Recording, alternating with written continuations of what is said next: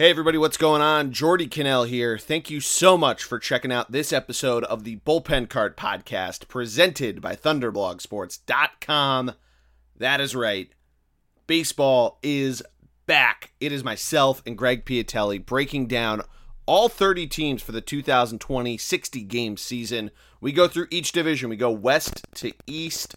We did some divisions as full previews back in the spring. So if you want to hear the bigger breakdowns of those teams, I highly suggest going to check those out.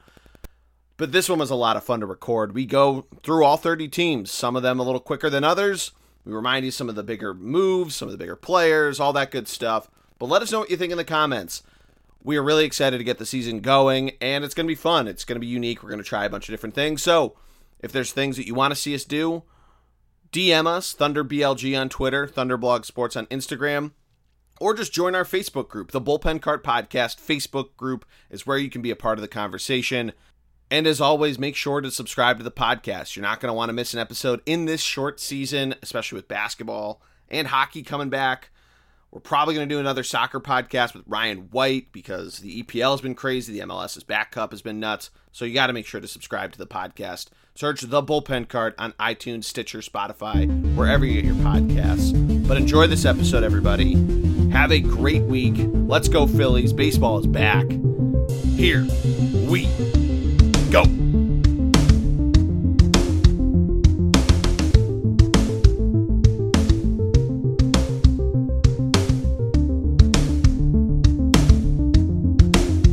Welcome to this episode of the Bullpen Cart Podcast, presented by ThunderblogSports.com, the namesake of the Bullpen Cart Podcast feed. I, of course, am the G-Man, Geordie Connell, and joining me for the second time in, I think, five days, the man, the myth, the legend himself, Mr. Greg Piatelli. How are you, my friend? Geordie, feeling good. Uh, some great, great long weekend uh, or not long weekend, but great weekend in the sun. How are you feeling? I'm feeling good, man. Uh, yeah, it did feel like a long weekend. It's it's kind of crazy how uh, you know the summer weekends feel longer just because you're outside a ton and doing a lot of things. Even in the quarantine, you know, find some ways to socially distance but be outside. So, you know, it's always good. I like it. Yeah, and I watched some yeah, baseball. I mean, yeah, I, I was I was going to talk to you about that. Did you happen to see the? Uh all the exhibition games on on on the TV on the television and and are you gearing up? What are we four or five days away? We are three days away from uh, the first two games, the Yankees and Nationals on Thursday. I think it uh, uh right away, right at like uh, on ESPN, yeah, and then uh Dodgers and Giants right after that, and then the big opening day on Friday. Everybody else starts off. Yeah, but to I mean, answer I was your question, Friday, obviously. To answer your question, I did. I watched the Yankees and Mets play on Saturday night. They were on ESPN, and then um, yeah, the Phillies were on local TV at the local broadcasts. They'd been doing streaming of it on YouTube on Wednesday, Thursday, Friday. Uh, I, th- I don't know if they had their game against the Nationals streaming, but ESPN very quickly showed a lot of highlights during that Yankee Met game because of the fact that the Phillies were hitting dingers down at uh, Nationals Park. And then, yeah, I got to watch uh, the NBC Sports crew. Uh, no John Kruk setting yet. We only had Tom McCarthy and uh, and Ben. I forget Ben's last name, but we had, yeah Murph floating around there. You know the usual NBC Sports crowd, but no Kruk sighting, no Schmitty, no Jimmy Rollins because Jimmy Rollins probably still uh, getting over playing out in Lake Tahoe as we talked about last week's episode. But yeah, you know it's been fun. I mean, and then I watched. Uh, I also watched the. Pretty I watched the Cubs play the the White Sox as well, and Chipper Jones was in the the ESPN booth. So that was uh, it's exciting to hear him talk about baseball because he is such a good baseball mind. Yeah, I mean, Chipper dominated. Uh, was that nineties? Nineties and early two thousands. Early two thousands. Like, I think they yeah. won that team. That twelve those Braves row? teams. Those Braves team have to be the best teams that never won. No, they won one. They won 1995. Was Chipper Jones on that team then? I believe he was. I think it might have been. He might have been a rookie. Let me double check that. But uh, yeah, I mean that was the the height of the the three headed yeah. monster of their of their team. Yeah, he made his debut in 1993, so he's a, he is a World Series champion. Um, yeah, he um, but those yeah, those Braves teams were incredible. I mean, they won however many divisions in a row or division titles in a row, and then uh, I think the Mets might have won in 2000, the year that there was the world the Subway Series for the World Series. Um, but it's been you know those those teams were they were they were the team to beat until uh, as we discussed the Phillies ultimately uh, battled with the Mets for it. Mets won it in 06. The Phillies fell short of the playoffs, and the Phillies had the comeback and didn't look back for five years. But now the Braves are back to it. We'll talk about them in a little bit.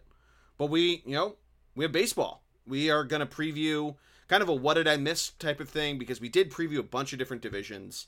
We talked about, you know, what some teams did, where we think they're going to finish. So we don't want to we're going to retread a little bit on on kind of a reminder of hey, don't forget this like that David Ross is now the is now the Cubs manager or that Mookie Betts got traded. Sorry, Greg. Even though we did cover the the AL East, the NL West, and the NL Central, you know, we'll, we'll cover those high notes. But also there were divisions that we didn't cover. We did not cover the AL West. We didn't cover the NL East.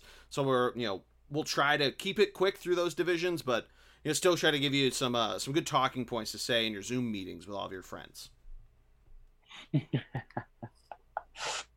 what are you not on Well Zoom played. meetings anymore? Just because we're we're semi open, you just don't go on I Zoom. live on I, I live on Zoom meeting. I just I just that was a funny line. I'm not allowed to laugh at a at a, at a, a relevant good joke that you made. I'm not used to you thinking me as funny, so that's why I was uh, got a little defensive. You're usually the funny. Funny how? Funny how? Funny how? Funny how? Funny like ha ha funny. Anyway, Funny before we uh Am I a clown? yeah before I mean I think you're allowed to make the Joe Pesci quote, and I'm not really allowed to as a you know just play, plain old white dude. I don't know if it's one or the other. but anyway, Greg, we're gonna start. We're gonna go west to east. We've talked about this a number of times on the podcast, but they are dividing up the major leagues by almost geo-locking them. NL East plays AL East, NL Central AL Central, and NL West plays the AL West. And Greg, you want to start in the NL or the AL for the Western divisions? NL or AL for the Western Division? Let's go out west since uh, we always start at the East. Well, yeah, we're, we just determined that. Do you want to start Right, the NL West we or the start- AL West? Which are the American League? We, we, we always start. We always start league. Let's go out. Let's go out. Uh, let's start with the National League. All right, the NL West. So I you- always equate American League East, National League West. Ah, I there just- you go.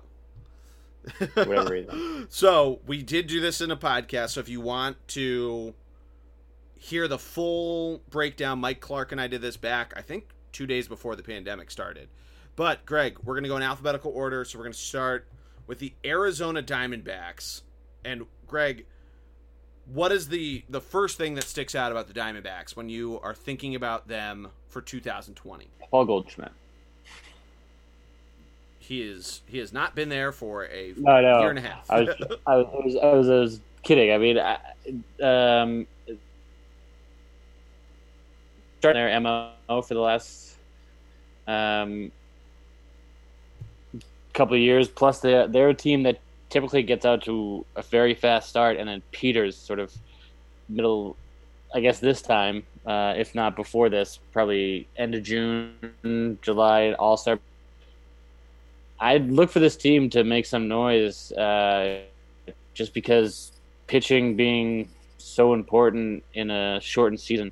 I think they have an advantage. Granted, they're in a they're in a division with some of the best offenses going and some of the be- best bats in the league, but uh, yeah, No, I think that's a really good call with pitching. So obviously they, they picked up they picked up Madison Bumgarner in the offseason. They still have Robbie Ray, Zach Gallen, Luke Weaver. I feel like is uh, I feel like he might be poised for for a good year. And they you know their offense isn't something to be trifled with. They traded for Starling Marte. They added Cole Calhoun. Uh, and the rest of their team is, is still pretty solid. I mean, I know it's no Dodgers, but I, I- I think this team they'll probably let they'll probably score a lot of runs. They may let up a lot of runs. I feel like we're going to get some inconsistency out of some of these arms because it's you know Madison Bumgarner's getting up there. He's been hurt the lot. You know he's had some injury problems the last couple years. Uh, but yeah, I think in a 60 game season, I think he hit the nail on the head. that if this team really gets rolling, because we've seen it the last couple years where they either start off really hot or they end really hot, that if they get into one of those runs, that, that this team, you could see them definitely in a wild card chase, if not right around the top of the NL West. Yeah, and I think that's the big takeaway, take home point is is for which we'll be making, I'm sure, across the board is what teams traditionally or recently have gotten out to strong hot starts and, and what teams or like you said even end strong but realistically start strong because that's all that matters in such a short season. So uh, i think the, their only um, their only hindrance is that they're on the west coast and they have to play i mean they luck out with the with the American League teams in the West, but they have to play both American League and National League. They have to play those teams uh, more than I guess they would normally, and, and really challenges them and change their schedule in that 60 game season. Yeah, I think that's one thing that might might give them somewhat of an advantage of the fact that they do get like you mentioned those teams in the AL West that do you know that have that you know a little less kaboom to them, uh, quite literally with some. But yeah, I mean, I I feel like this team, and we mentioned this a lot in the the original NL West podcast. They they could make some serious noise, and I feel like kind of getting another look in a second spring training. They've had kind of a, a strange start. They lost nine two last night out in L.A. Uh, they're playing the Dodgers. They're playing it, uh, at Dodger Stadium again tonight. Um, I don't know necessarily what to take from huge wins and losses and uh, these practice games, if you will. And the reason why I put it that way of like watching the Phillies last night, they were adding extra outs at the end of innings so they could let a guy that they were about to let sit and, and end their night, like a you know a McCutchen or Harper or even you know a uh, Chris Davis and all these different guys on the Orioles. You know, they're letting it like let a couple other batters go so they could get one last AB. Um, so yeah, my point being is, is just looking at it. You know, I don't know necessarily what the the right way to take from seeing that the that Arizona let a bunch of guys pitch pitch an inning here and there and all this sort of stuff. I mean, it's really good for the Dodgers. If you've not seen the Cody Bellinger home run that he hit, it's an absolute bomb. But that that being said, um, I don't know. I, I feel like that this is something that, that you really could hang on to and and be confident about if you're a Diamondbacks fan. I think this is a team that the DH being added for the National League benefits them pretty well. We talked about this in the original preview that they can construct their lineup in a fairly intriguing way of, of different players they've added, adding Starling Marte and being able to now have a couple different players that can play the outfield, that can play you know a number of different guys in the infield, uh, and even mess around with their catchers. They have Carson Kelly and Stephen Vogt, both pretty solid dudes. Um, yeah, I I feel fairly confident in them. I know uh, their bullpen. There are some question marks, but I don't know. I, I I do feel like this is a team poised for a good run in the 60 game season. Yeah, I agree, and and solely because pitching, but like, like you said, the weakness, I guess, of the West, but also the shortened season. They're a team that starts out hot and has done that year in and year out. So I don't know. I, I have good vibes. Yeah, and, and to give everybody an idea, last year they were 11th in runs, 12th in ERA. I feel like that's probably it's weird to say that uh, across the board major league rankings, but I feel like that's another thing that we can probably think from them is probably their offense has an uptick, but their pitching is still probably middle of the road and lets up a lot, especially like you mentioned with a more prolonged exposure in a percentage base against the Los Angeles Dodgers, the and certain other teams that we'll talk about. But moving on, the next team in the NL West that we are going to be talking about is the Colorado Rockies. And Greg, the Rockies are a team who we just mentioned it. Teams that let up a lot of runs but score a lot of runs, and that's been the Rockies' mantra for the last few years. Is there anything that we should be thinking different with the Rockies going into 2020? I mean, Arenado and Story and those guys are that much older, right? So they, it's time. It's they they've got to be close or or they've it's almost time for them. I feel like to produce and, and prove what they can do. Um, I mean, sorry, not prove, but like carry a team, carry carry the pitching staff, which has been brutal for who knows how long. Um, and I think another team that might benefit from a shortened season, but granted, at the end of the day, this the Rockies to me are are and will continue just because of lack of pitching and without being disrespect, disrespectful, but lack of pitching. Uh, I just feel like they won't be able to sustain or or out outduel some of the other teams, especially in the West and in their division that they have to play regularly. Yeah, I think the the big takeaway from seeing their schedule and really the fact that they're playing mainly teams and now granted they're not they're playing teams in the West that like to hit home runs and what I was about to say granted they're not playing the Yankees, the Braves, the Nationals to a degree the Nationals, the Phillies, Red Sox, know, teams that love to hit the long ball and everything, or even teams in the in the Central that like to. But you're still playing the Dodgers a ton. They're coming to Coors Field a lot, you know, and that's something to be concerned about of teams that have potent offenses. I mean, you want to say things about the the Astros and everything and what they might look like on the road and, and even at home in 2020 and all this sort of stuff. But I mean, they still have guys that can crush a ball and, and the ball travels further. I know it's a cliche, but it's a cliche for a reason. Um, on the age part, uh, the only thing I would say is that Story is still 27.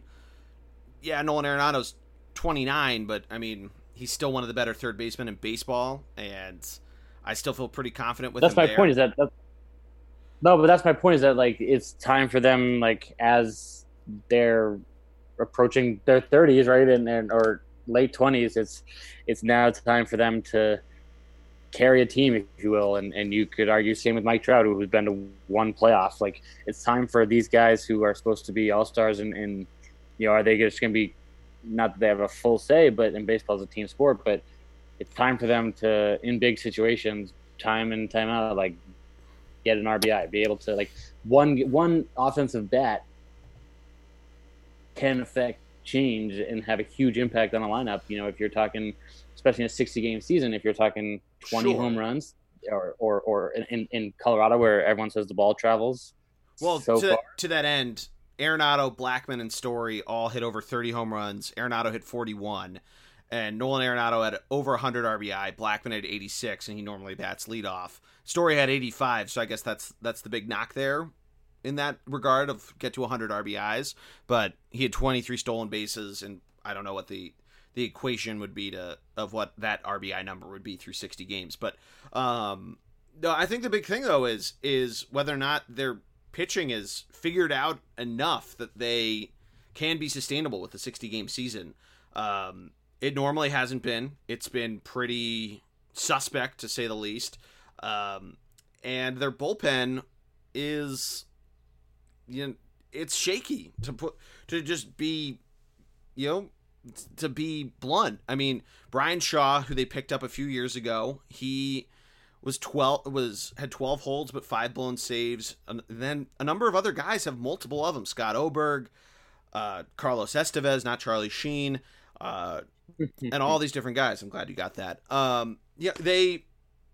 It's tough because you are playing in a place where players where the ball can travel a bit, and I know like they play it, and, and, that's something like I even used. I think I used the the Rockies as an example, either with you or with Matt a couple weeks ago, of that how like the Phillies didn't know how to play the the Coors Field fences, and the the the Rockies should know how to. So that's some advantage to a home team versus an away team, but.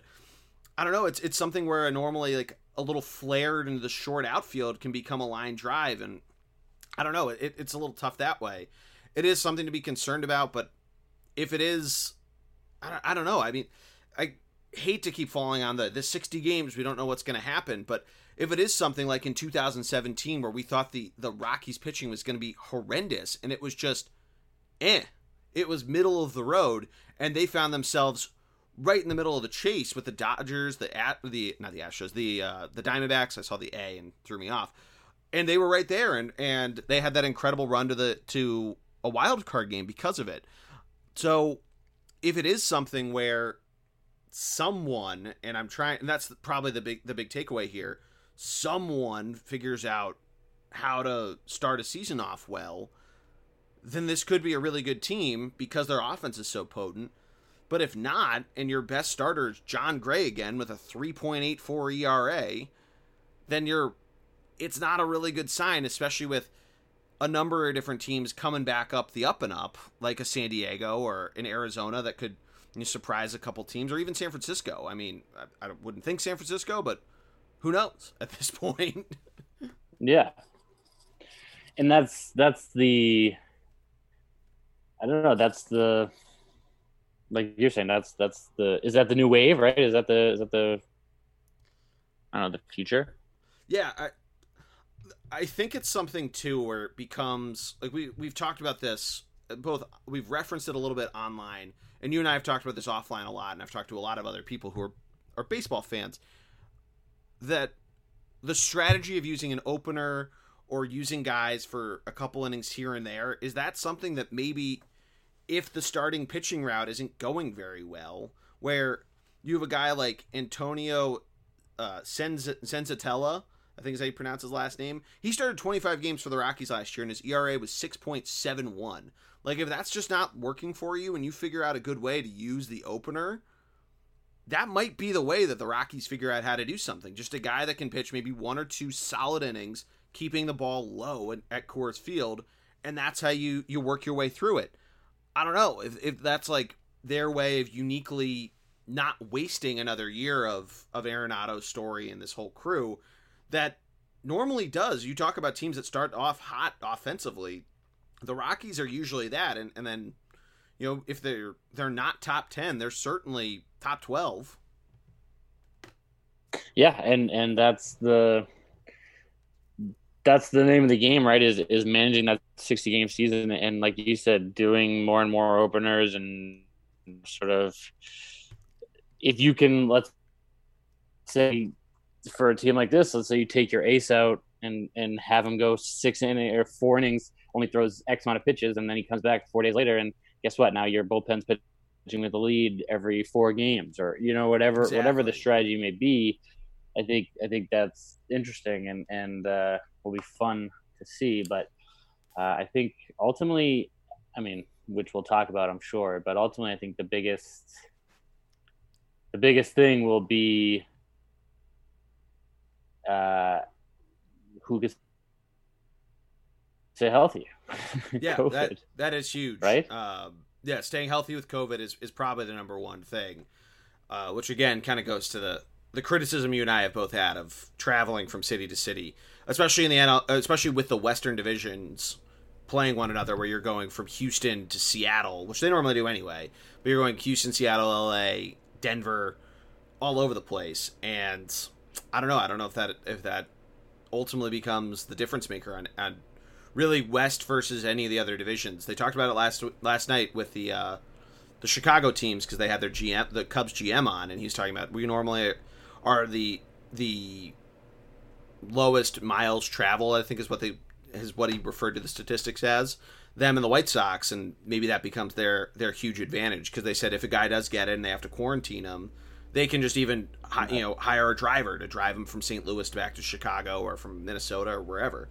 Um, so that yeah, I mean that could for the Western teams that could become a huge difference maker because even Miami to Boston isn't like going from Houston Seattle. Mm-hmm. But I think the other biggest factor is probably the next team on the list. It's the Dodgers. And Greg, I know probably what your first thought is about the Dodgers, but what is the most important thing to remember for Dodger fans and for people watching the West Coast baseball in 2020? I mean, preseason teams that are slated to win very rarely actually do so. I don't know. No, I mean it's it's tough because uh, they got you know, a few. Uh, well, I should say, uh, David Price opted out, and and is is this uh is this team too talented I don't know what you're trying to go with, but that's my question. Is this team too talented? That no, that's a, that's a, a f- good way to put it because it's something of we've talked about this year in year out. This is the fourth season we've been doing this podcast, and we've talked about and praised the plug and play. But then you quickly come back with the criticism. Well, is it is it too much plug and play? Because by the time they get to the playoffs, it runs short. And 17 and 18 they make the they make the World Series. Last year they fall flat on their faces in the NLDS against the Nationals. Um, whether or not you want to call that playoff Kershaw's fault or not, back to back home runs might give you that answer. Um, sorry, I tried to make some joke, but I don't know. That that's probably the the biggest question though. Of even without David Price, which I think they basically just bought his contract anyway, right? Uh, to to get Mhm. th- get that get the Mookie deal thrown in there. Um, Right. they basically come back in with still with Kershaw, Buehler, Urias, Wood, and then you know figure out whoever their their fifth starter is. I know that that Ryu left. He's now with the with the Blue Jays, and he you know he obviously had a very very solid 2019.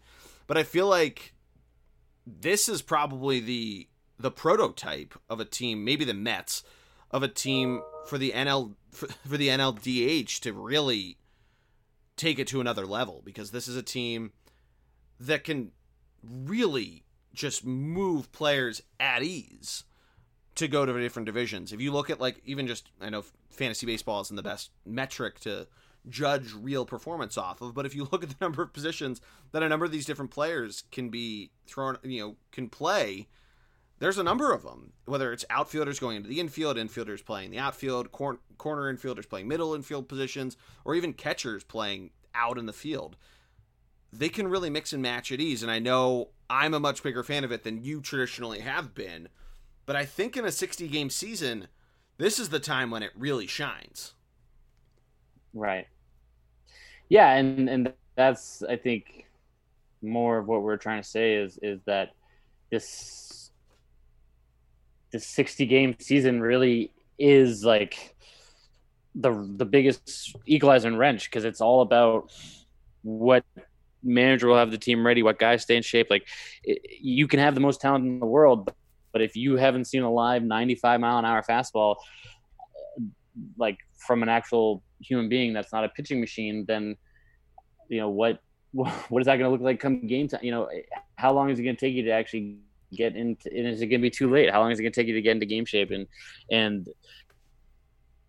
oh, the Dodger because the chances of all eight or nine other studs not showing up is is low. But um, how do you feel about this starting pitching? I know you got Kershaw, but Walker Buehler, Julio Urias, Alex Wood, Ross Stripling.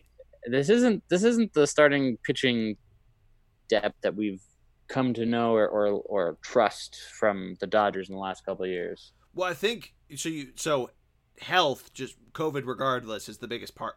Biggest part of the equation for them.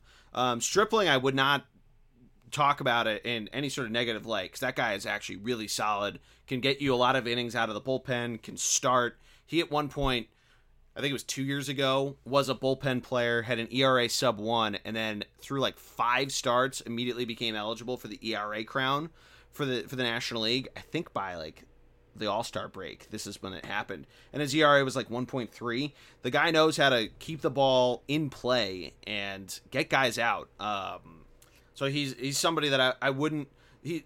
It's we talked about with the with the Rockies of a guy that you might want to use as a as an opener and let it get through there and and kind of mow through maybe even just the first round or first way around the uh, the lineup card.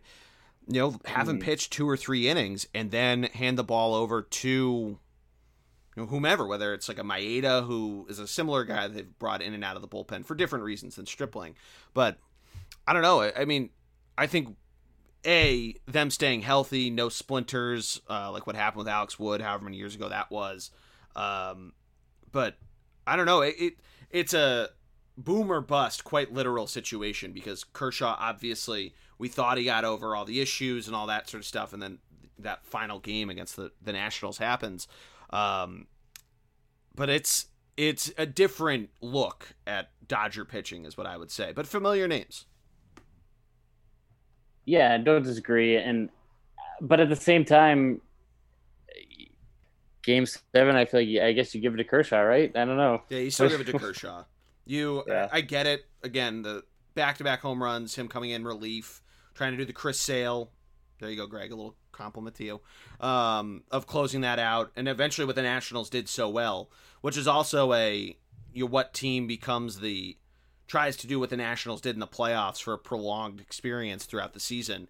Um, it probably a team punching above their weight their weight class. It's you know through 40 games they're all of a sudden back in it, and they try to use multiple starters throughout it. I don't know, um, but it'll be fun. I mean, I think this team is it's a lot of what we talked about back in March of previewing it and, and thinking that they're going to be really solid and, and what they end up doing.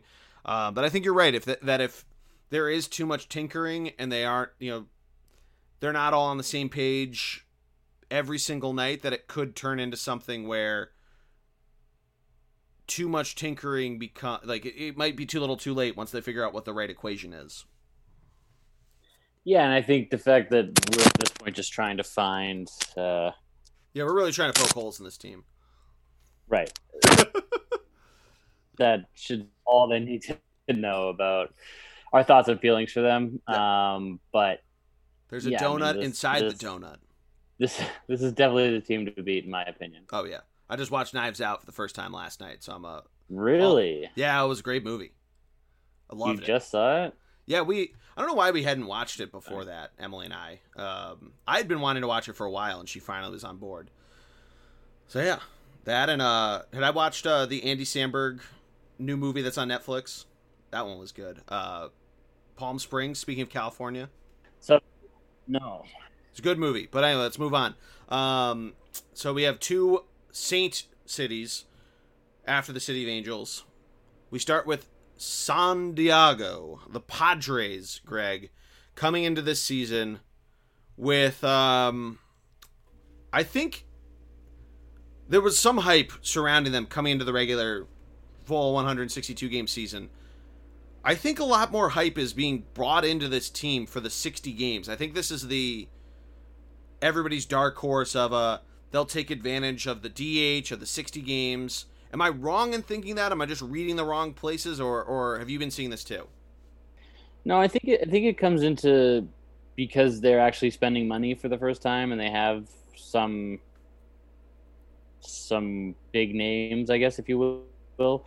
Um, and they seem to be getting a lot of these uh, these Rays the Rays players that, that play multiple positions that as an uh, Least guy that I'm fully well versed in. Um, Wil Myers, Tommy Pham, etc. But the point is, Geordie, you're not wrong, and this team, I think, at the end of the day, will scare the playoffs. But realistically, I don't know if they have the enough juice on the hill and and and even in the ba- the bottom of their lineup.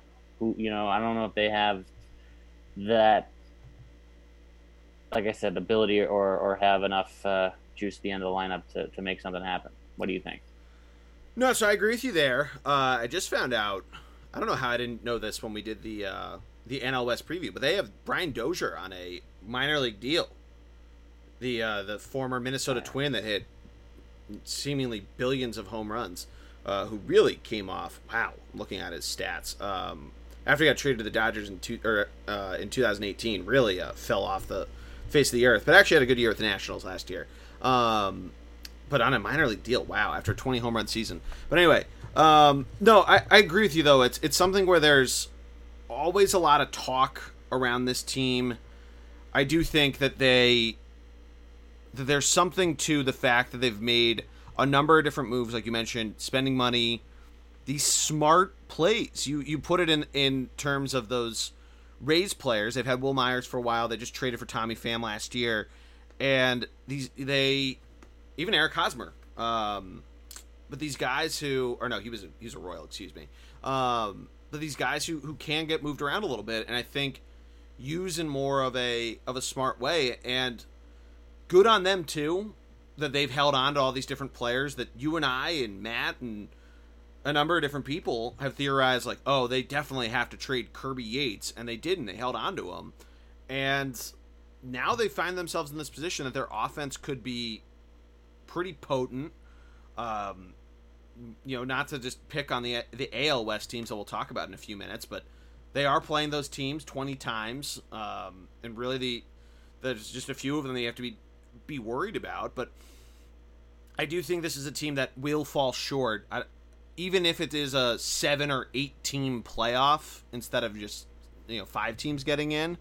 I don't think that between how how separated between the haves and haves nots the central division is going to be as well as probably two teams from the NL East, maybe three. I'd want to hope three, um, but we'll get there. I, I just think that there's so many different hurdles for them to climb, especially by what we've been saying of the Diamondbacks are capable of going on these streaks that are you know that they're going to have to win somewhere, and they're going to be playing the Dodgers or the uh, not the well they're playing the Dodgers a good amount, but they're playing the the Padres a good amount, and you know somebody has to win, somebody has to lose, uh, and depending on how good the Dodgers really are, that that's going to hurt them, and and you know your exposure against that team is incredibly high, so it, it it's tough that way.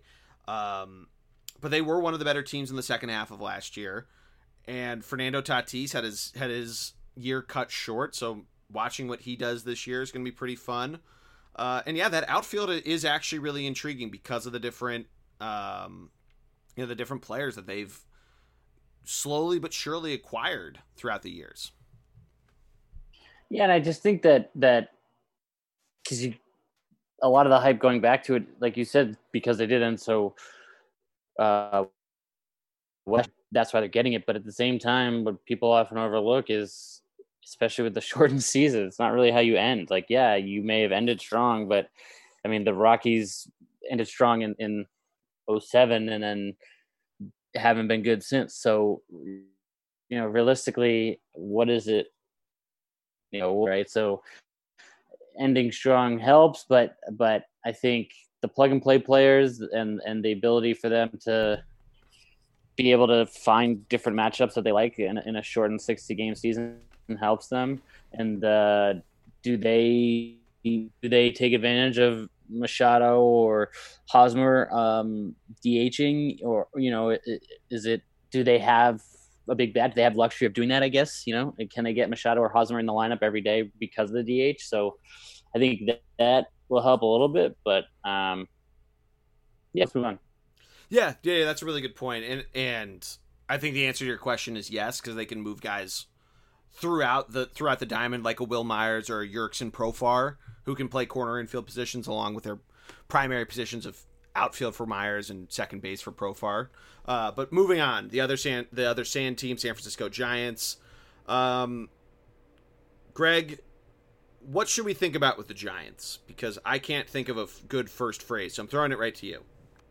Honestly, with the experience of this team and the fact that they like went for it last year, and they're they're old, like they not old, but they have experience. Plus, they have they have well, they have young Yaz, uh, yeah. who I uh, absolutely love. Obviously, Brandon Belt was good five years ago. They have Wilmer Flores, who was a heated topic of conversation last uh, podcast, despite us getting it wrong. Um, and then Jeff Samardzija, the best white wide receiver to come out of Notre Dame in a while. So, uh, no offense to anyone if I actually got that wrong, but football player. I should say. I, I mean, it's tough because on paper with these names, you you think that they should do well. And Hunter Pence right now, uh, the potential DH, or Pablo Sandoval, who's clearly did not come in. Oh shit! Hunter Pence is back. Clearly did not come into camp uh, in any type of shape or way. But um, you know, I just think that this team they have names and on paper, you know, five years ago, six years ago, this team would have been on paper the best team in the league. But like we talked about all last year, and and when they made these trades last season, or before last season, a couple, yeah, the last couple seasons. Is this really, yeah, is this really gonna work for them? No. So they they did it to put butts in the seat, and no one's going to be in the seats now. So let's see what little Yaz can do. You know, let's yeah. Let's watch this team for a little Yaz. I think it's yeah. I think that's probably the most exciting thing about them. Of that, like, if all things are clicking and their older pitching staff gets it to get, gets it going and really gets it together, that could be pretty exciting. See guys like Kevin Gausman really get it going, or Johnny Cueto, see if he still see what he still has in the tank. Um, I mean, Buster Posey's sitting out, so they lose their big leader uh, behind the plate, and well, I mean, we'll see what what they throw out there because they've been able to do that of putting him at first base a ton, um, uh, you know, mixing him up last year, but.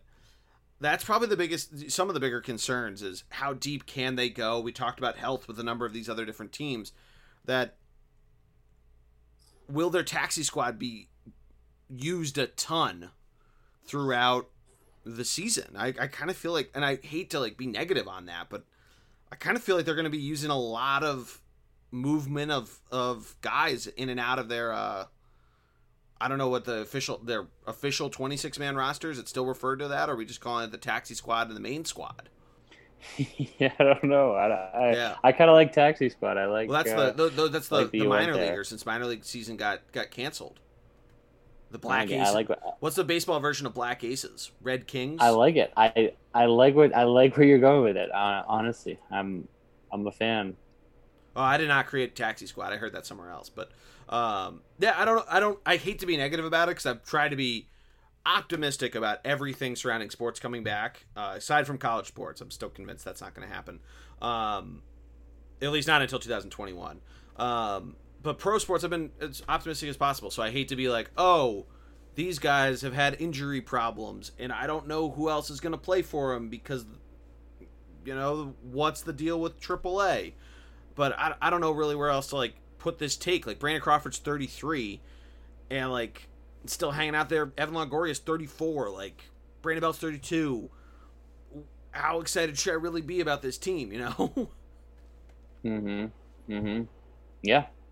I mean, it's an even year, so apparently, you know, even though they didn't win the last two even years, it's the Giants' year. there it is. It is the Giants' year. Yeah, it's always even years are always the Giants' year. But anything else before we uh, head out of the NL West and go to the AL West? Any any any other team sniff? Uh, oh, sorry. Who who comes in second? I like Arizona too. All right, done. All right. What's next? All right, so we're gonna go to the AL West, and Greg, starting alphabetically. Do you want to start with the Astros, or do you want to end with the Astros? Because Houston would come first in the alphabet. Let's let's stay consistent to the way you've been doing it. All right, Houston Astros, the defending AL champions, come into the season still with uh, all of the talk of last year's scandal. And everybody had talked about player, you know, how many players would get beaned, how would they be received in New York, how would they be received in LA. Greg, what are we supposed to think about the Astros this year? I think they play with everything and anything to prove. I think that they they have been quiet for a reason. Some big personalities that they've had, they've been quiet for a reason. I think that they this is a this is a what do they call it? Uh what's the word I'm looking for? Redemption year. Right? It's a perfect opportunity for them. They don't have to come to New York. They don't have to come to Boston. You know, they can take their licks for 60 games this year not have to, like I said, not have to go to these these these and even go to Philly in these these douchebag cities, for lack of a better word, myself included. They don't have to get. I think the Phillies would have been LA going to Houston. I think this was actually a year they were playing each other. Yeah, they don't have to go to uh, LA. You know, they they can stay within their bubble until the playoffs for now, right? This is their year to take their licks, like I said, from some major league starting pitchers. That way, by next year, realistically, if people are still hitting guys and throwing at them, then that's on them. But this team is still, in my opinion, going to fight for a spot to win the East and at least the East, the right? They're still the no, the sorry, all of the American League. Oh yeah, that's right. You you again, Yeah, East and eh, West. I'm stuck in the. You're too used to the Bruins and the Celtics. that might so. I am. I am. I really am. Uh, No, um, I like what This is the team.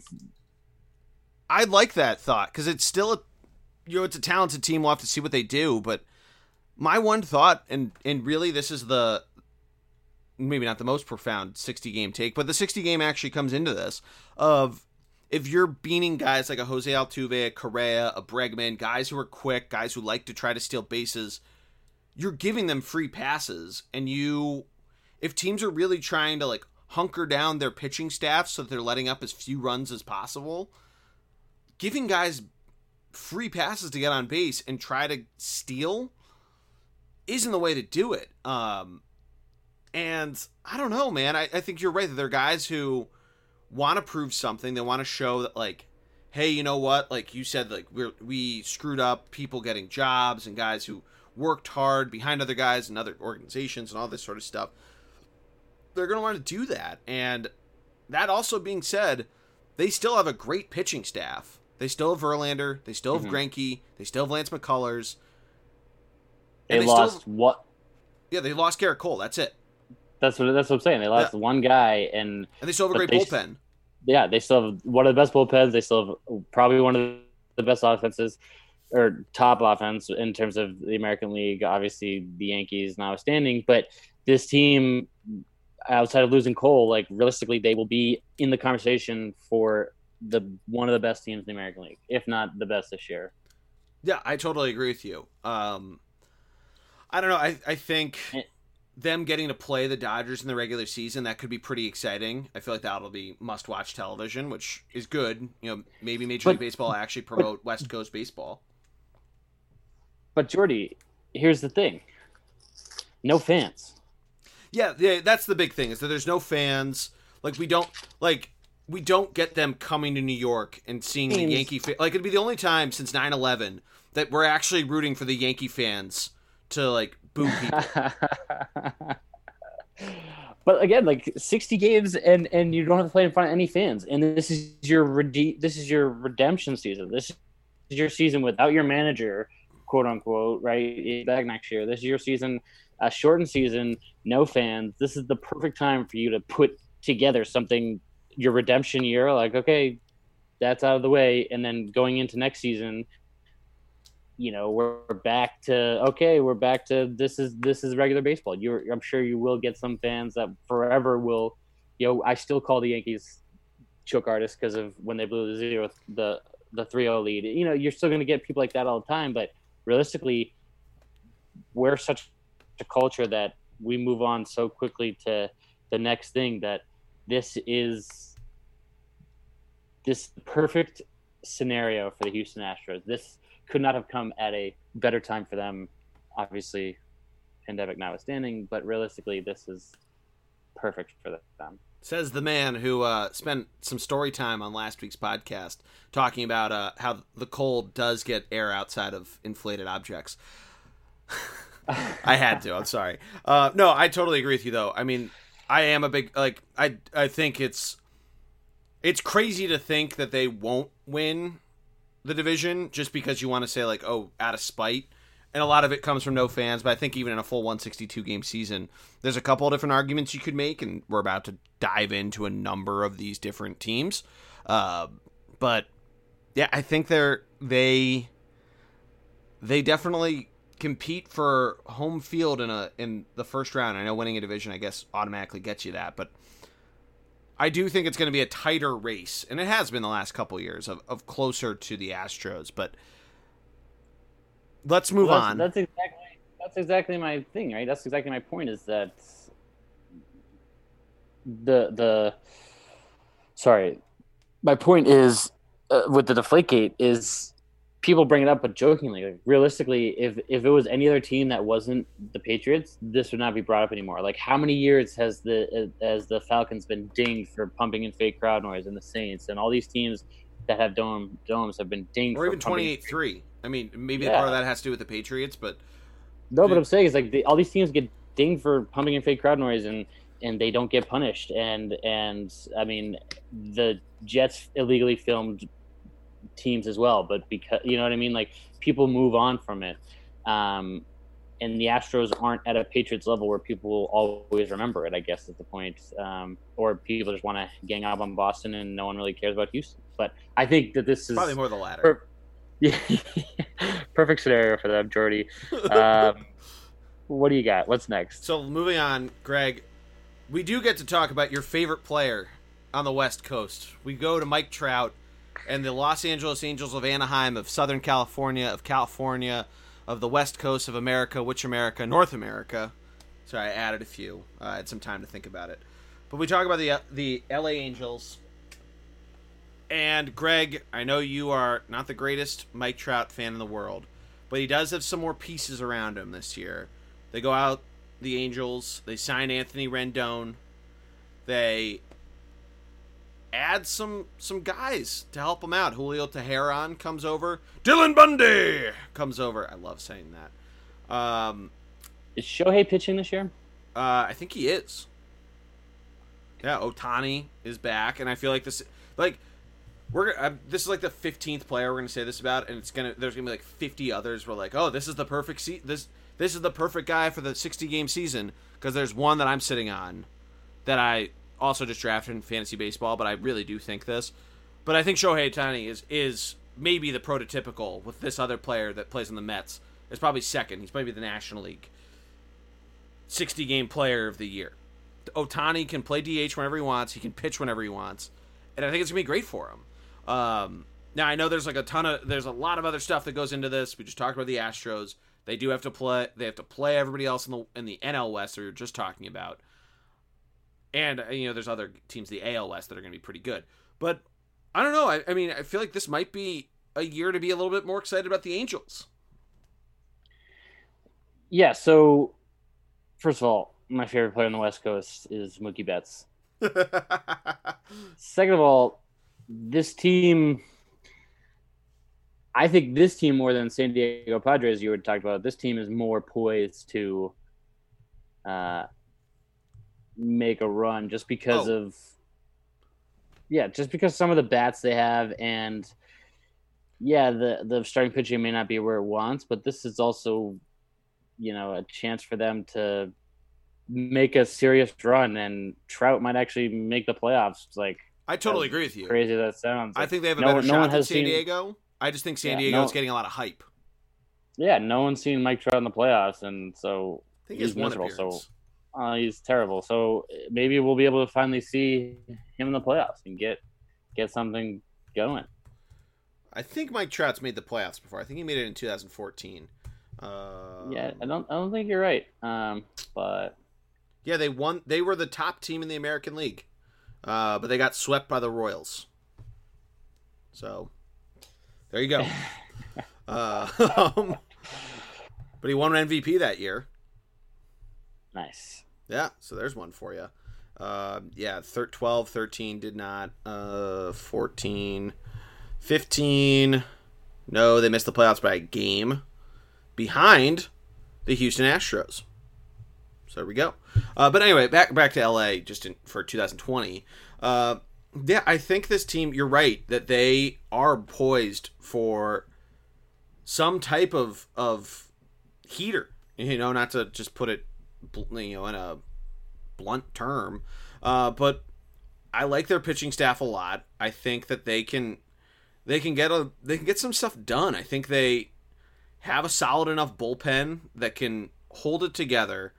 Um, I do think that, that the addition the addition of Rendon helps with their offense, which has always been the middle of the road, and really outside of Mike Trout, it, it becomes a lot lower than that. But pitching has been their struggle, and I think because they're playing a number of different solid offenses, whether you're just looking within the AL West itself and then adding in the NL West, but you're playing Oakland, who hits a ton of dingers.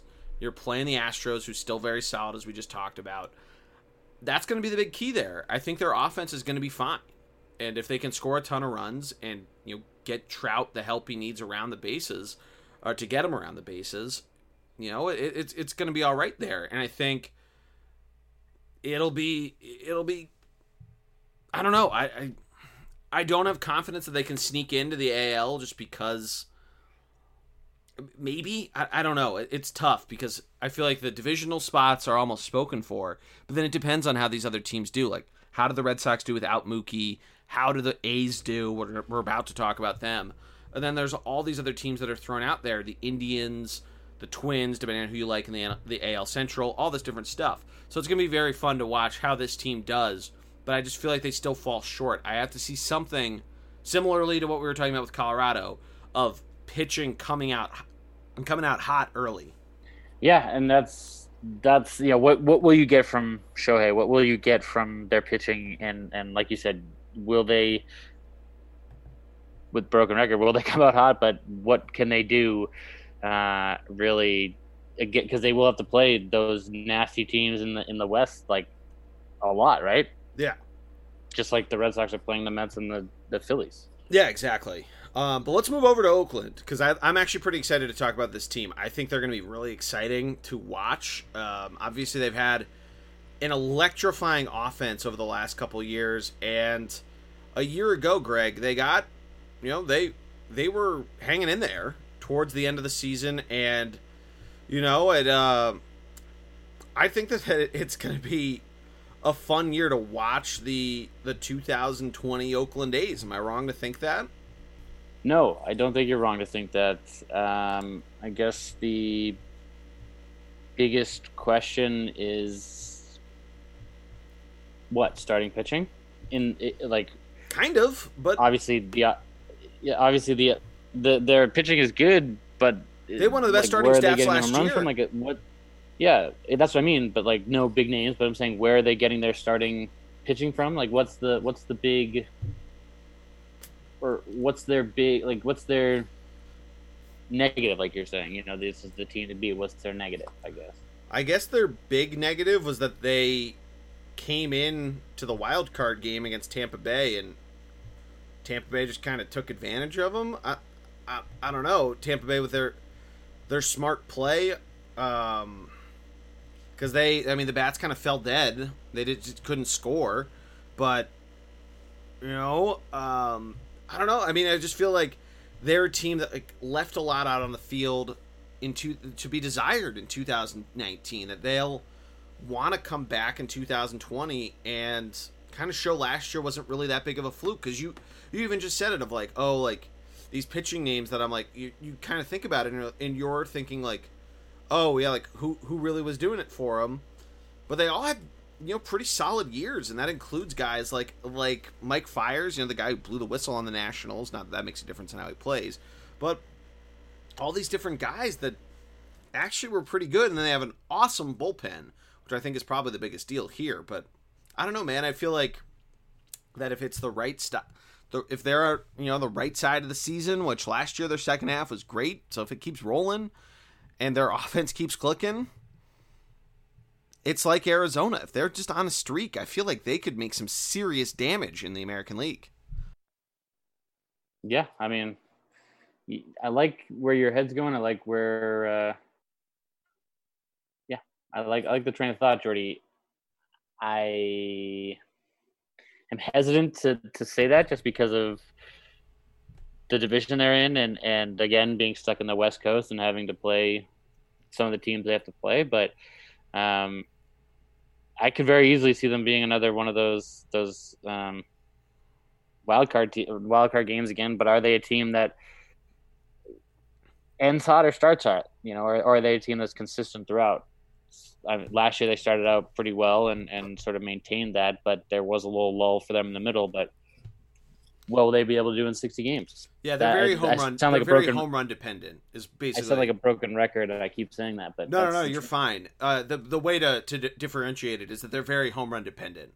They uh, they were 16th in batting average, but fifth in home runs, and ended up eighth in the American in in baseball, not even just the American League, in runs scored. So it's very very home run dependent.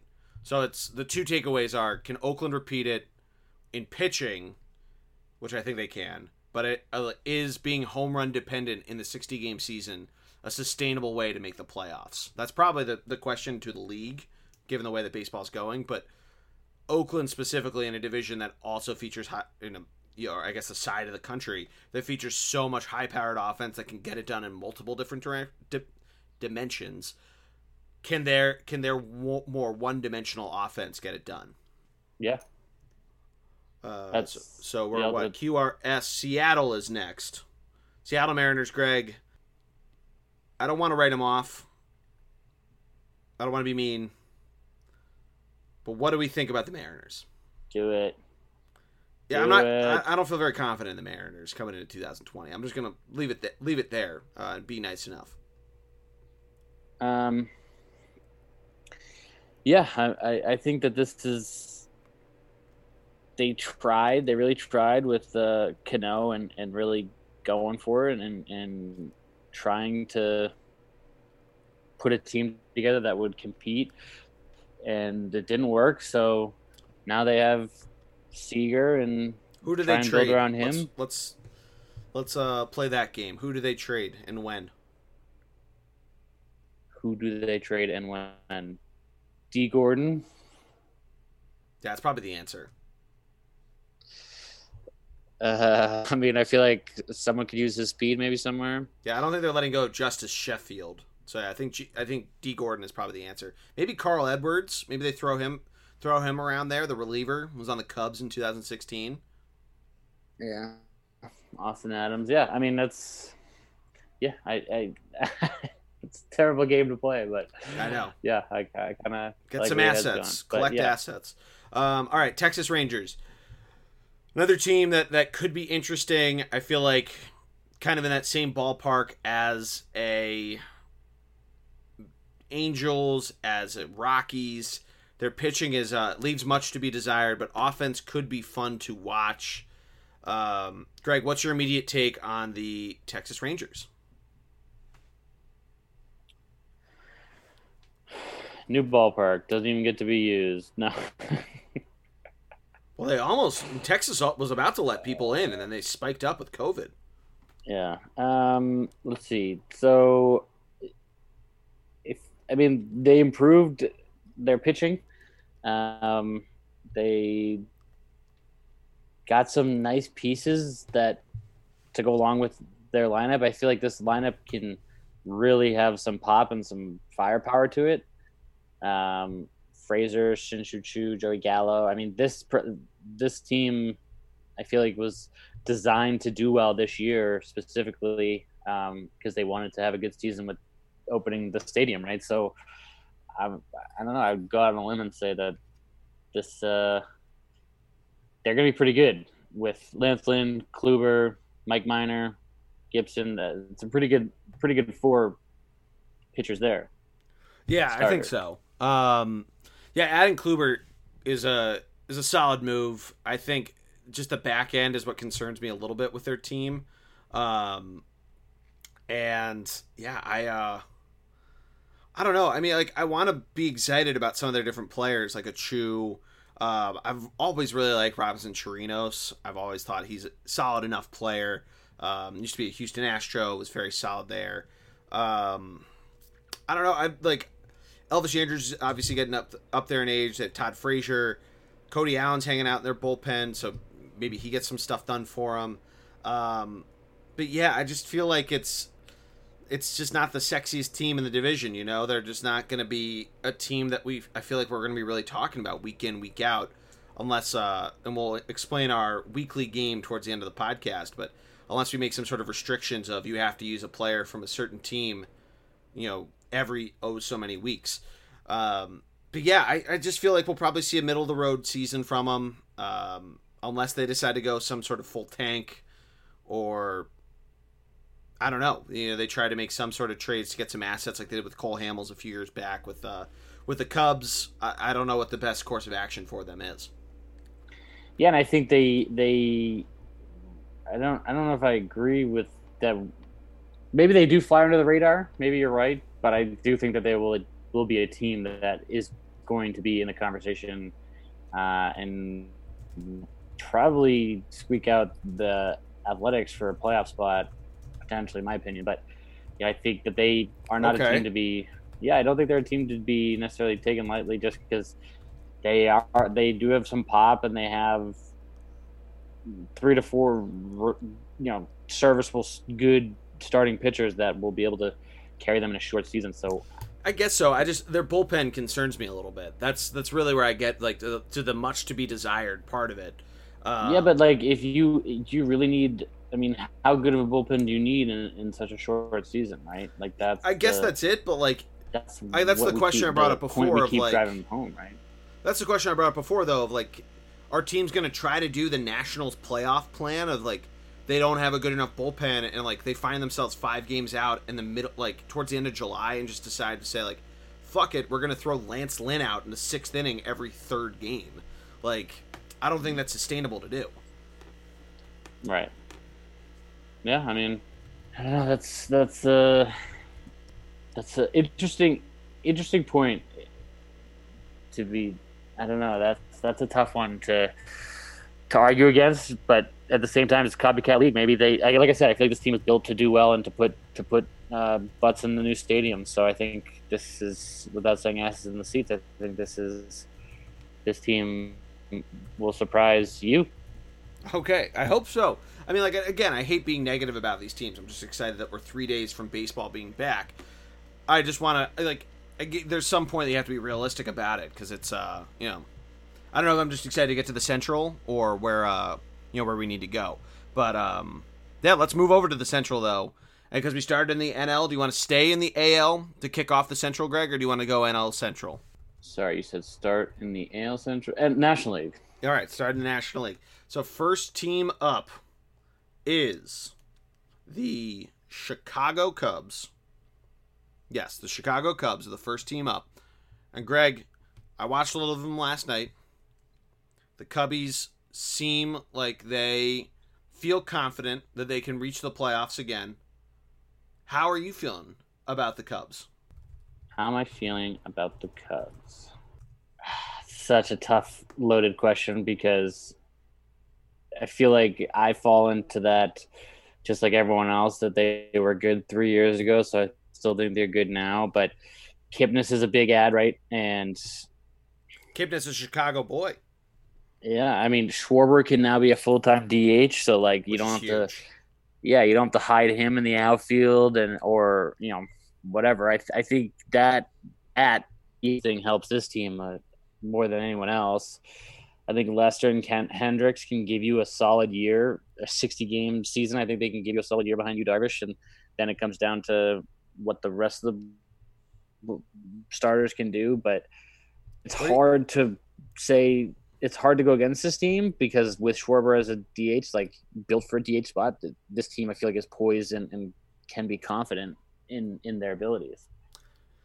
Yeah, that's a really good point of Schwarber going to the DH and a number of these guys that could have some some pretty exciting seasons surrounding them. I mean, I think you're right. Their pitching staff is poised for a uh, a very solid season. I think, um, yeah, I I feel really confident about him. I I mean, I guess the big question is with Yu Darvish of what season are we going to get out of him? Because he had been kind of uh, up and down to say the least of his time in Chicago so far. Um, but I feel like similarly to the Dodgers that that being able to plug and play different guys in and out of the lineup and uh, either to bench them and let other guys try to you know have you know mix it around or just go Schwarber DH maybe move a different guy you know move someone else to DH to give you know to give a different guy a, a day in the field or even move somebody from the DH into the field um, and let pinch hitters do their thing for batting for pitchers because that's the rule with the DH. Because um, they have depth. Albert Almora Jr. still hanging around there. Steven Souza is a pretty solid ad. Um, I feel pretty pretty confident about this team, and I, I think I picked them to win the the NL Central when we did that preview back uh, all the way at the start of March. But yeah, I, I feel pretty confident about them. I think the back end of their, their rotation is a little tough, but I think the rest of their team, if Kimbrel's uh Kimbrel's throwing strikes and not walking dudes, not letting base runners get on base. Um, I mean, that's dangerous, and that's exactly why they wanted to try to bring him in last year. And if he refines what he's doing, if that's a word, um, this Cubs team's gonna be fun, man. Yeah, I don't disagree. I think that's the that's the that's the beauty of this team, right there. They, they uh, maybe you have it too, but they just have that in our heads. They have the ability to be like one of the best teams. I don't know. It's Yeah, tough I- to get it out of my head. Maybe. I yeah, I feel I mean it's just like after a couple years where it just didn't work out, they have that disappointing NLCS against the Dodgers in 17. Yeah, 18 the they just the yeah. the 18 they just went ice cold in September. You know, you remember they had the game 163 to determine if they'd play in the wild card. Uh, and they then they end up losing that, and then last year they missed the playoffs, even though uh, the the Brewers lost Christian Yelich. They still battled through it, and they, uh, you know, the Cubs just kind of uh, once again kind of just got cold in September. I feel like this is a team that's hungry to show that we're not done, that you know our window has not closed, and then we want to we want to hang in there. And and you mentioned Kipnis. I mentioned he's a you know a Chicago boy. Uh, I feel like him coming back to his hometown, and I feel like that's a big deal. You know, uh, he watched he watched his hometown team win the World Series when he was playing for the Indians. So I think that's uh something he obviously wants to uh, to be a part of. yeah, I, I, uh, But let's uh The Cubs team to beat. Just kidding.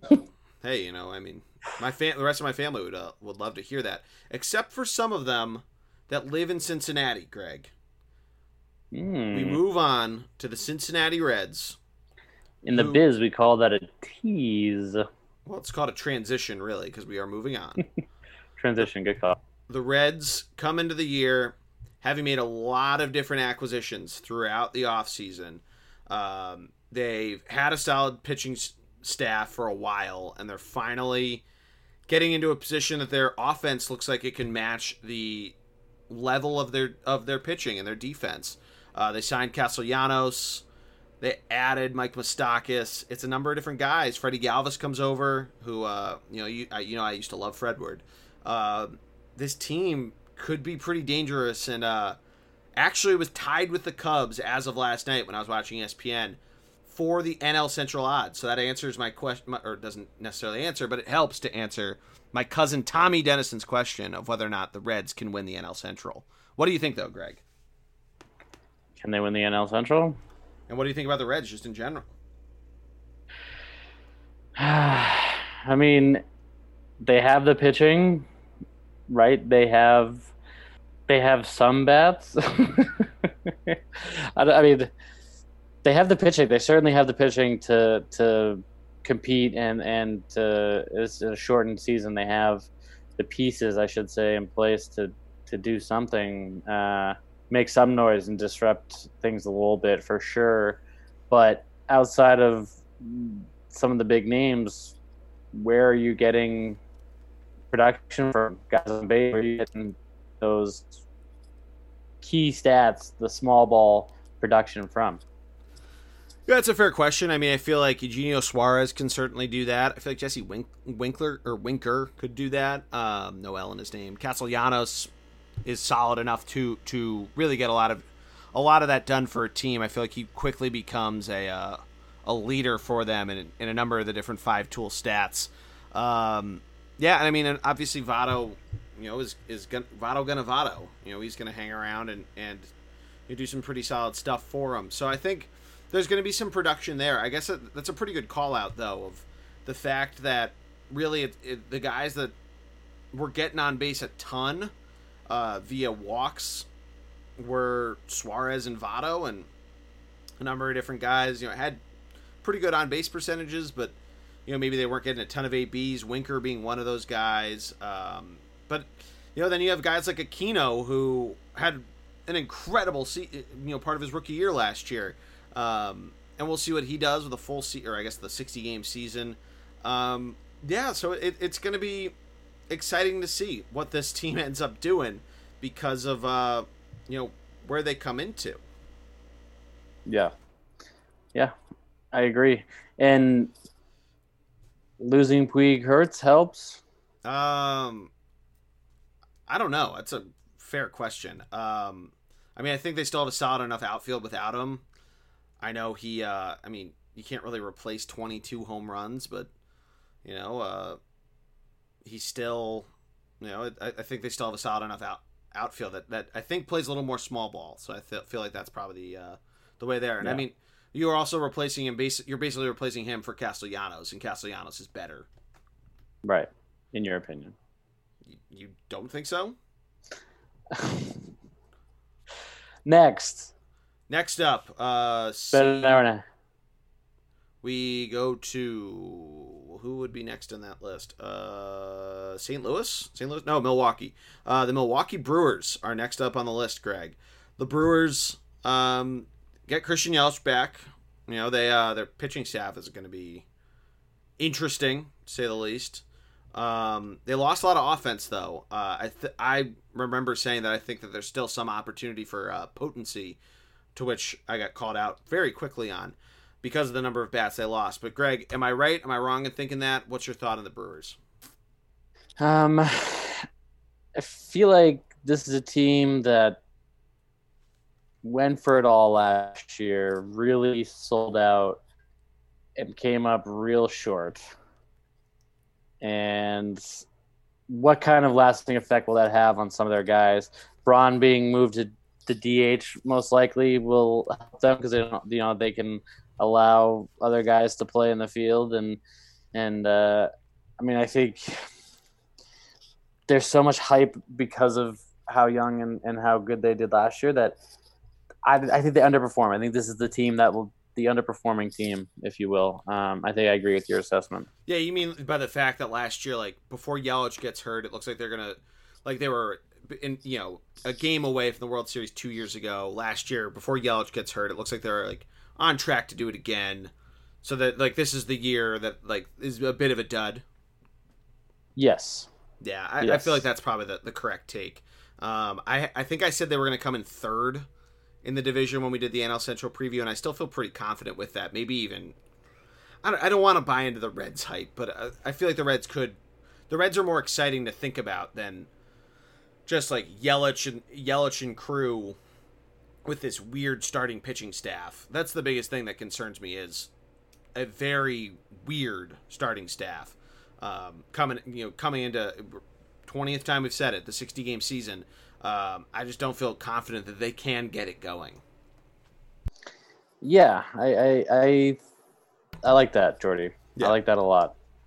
Uh, any other takeaways from them though they have the brocket chip now you excited for brock holt Yeah, he's one of those guys that was very much like, uh, you know, oh, I, I don't have the luxury. He goes, you know, I would love to sit out. My wife's pregnant. I got to look at it at home, but I don't have the luxury of doing so because I don't make that much money. So I love Brock Holt. Huge, huge pickup for them. Big locker room guy. Uh, I don't. Does he make the team? It's that'll be tough. Apparently he's He getting might. paid 3.5 million dollars I know, but just looking at their roster and depth chart, they don't really have him anywhere. We'll see. I hope he does. He's uh, awesome. i mean he can play different a number of different positions have a good utility Yeah. bat off off the bench good, good Swiss Army knife. Good Yeah. call. Um, but yeah, moving on, we go to the St. Louis Cardinals, who come in as last year's NL Central champions. Uh, and Greg, they uh, they were quiet in the offseason. They were noisier than usual in the 2018 into 19 offseason. Uh, were you surprised at, at the the Cardinals not necessarily doing a ton? They lost Marcell Ozuna. Um, Wait, you know, what are your thoughts on them? doesn't Pittsburgh come first? Did I get that wrong? Oh, you're right. Yeah, P comes before S. Uh, I'm a mathlete, not a reader. Um, yeah, so the Pirates. Greg, quickly say something nice about the Pirates. Um, something nice about the Pirates. Gregory Polanco. Yes, that's a good. That is very nice. Joe Musgrove. Strictly- Does he get moved? strictly, strictly because he has my name. Um, yeah, I feel like I mean I hate to we talked we joked about this with uh, other teams, but I feel like they already traded Marte. I feel like we might start hearing that with some other players on their team. Sadly, um, Yeah. whether it's you know their big names in the field or if it's a anybody else in their their pitching rotation or or even bullpen.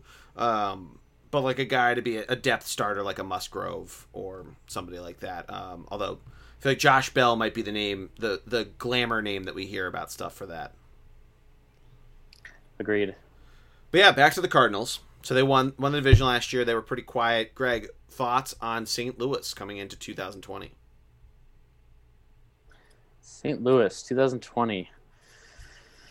Oh man, Cardinals are just always one of those teams that just seems to always be in the conversation. Always seems to be there. They do it with defense, and I like Kolten Wong a lot. Uh, Paul DeJong is good. Dexter Fowler is he ever going to live up to his contract? What do you think? Yeah, that's the big concern, right? Is that their offense has been very last year was very underwhelming, and their pitching staff was incredible, especially towards the end of the season. And I guess that's the big question: is can they do it again? You know, Goldschmidt had a really slow start, but then almost had hundred ribbies.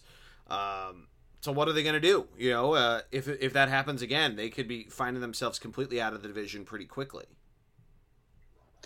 Yeah, and especially the division that realistically I mean, the Cubs are really good, but this division is really wide open. Oh yeah.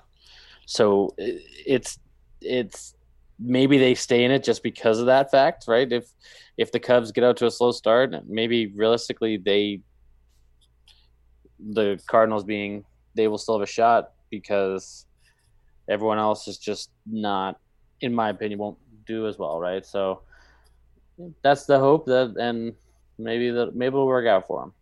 Yeah, you know, I, I, I think uh, I feel confident enough for them to come in second place beyond the Cubs. Uh, I think Water finds its level. I feel like their pitching might slow slow up a little bit, let up a few more runs, but I feel like their offense probably figures it out a little a little more than uh, they were struggling last year. I know that they're some of their better players are getting a little older, uh, but I feel like they, they probably figure this thing out. I like it. So... so now we go over the American League.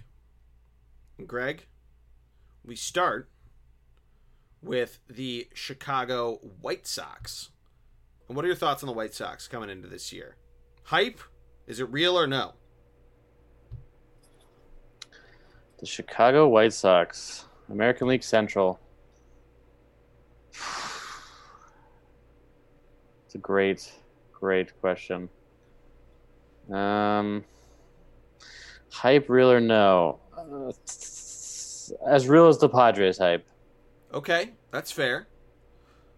I uh, What do you think? What do you think? I like their offense a lot. I really like their pitching staff. I know Dallas Keuchel's a little older, but you thought that last year in Atlanta, and he still was very good for them. Um, and did and you know did a really good job for him. Reynaldo Lopez still really good. Um, you know, and Lucas Giolito. You know, there's no reason to think that he'll slow down this year. Um, Gio Gonzalez is hanging out there. They have Alex Colomé closing, um, and still actually a solid, if old, bullpen. But yeah, I mean, we'll have to see if they come out hot. This is a team that we could really see kind of hang out in conversations. We've seen them do this a number of different times. Um, you know, where and granted, some of that was during the Chris Sale years where they had him looking insanely good. But um, yeah, you know, there's no reason to think that this team can't compete within the division.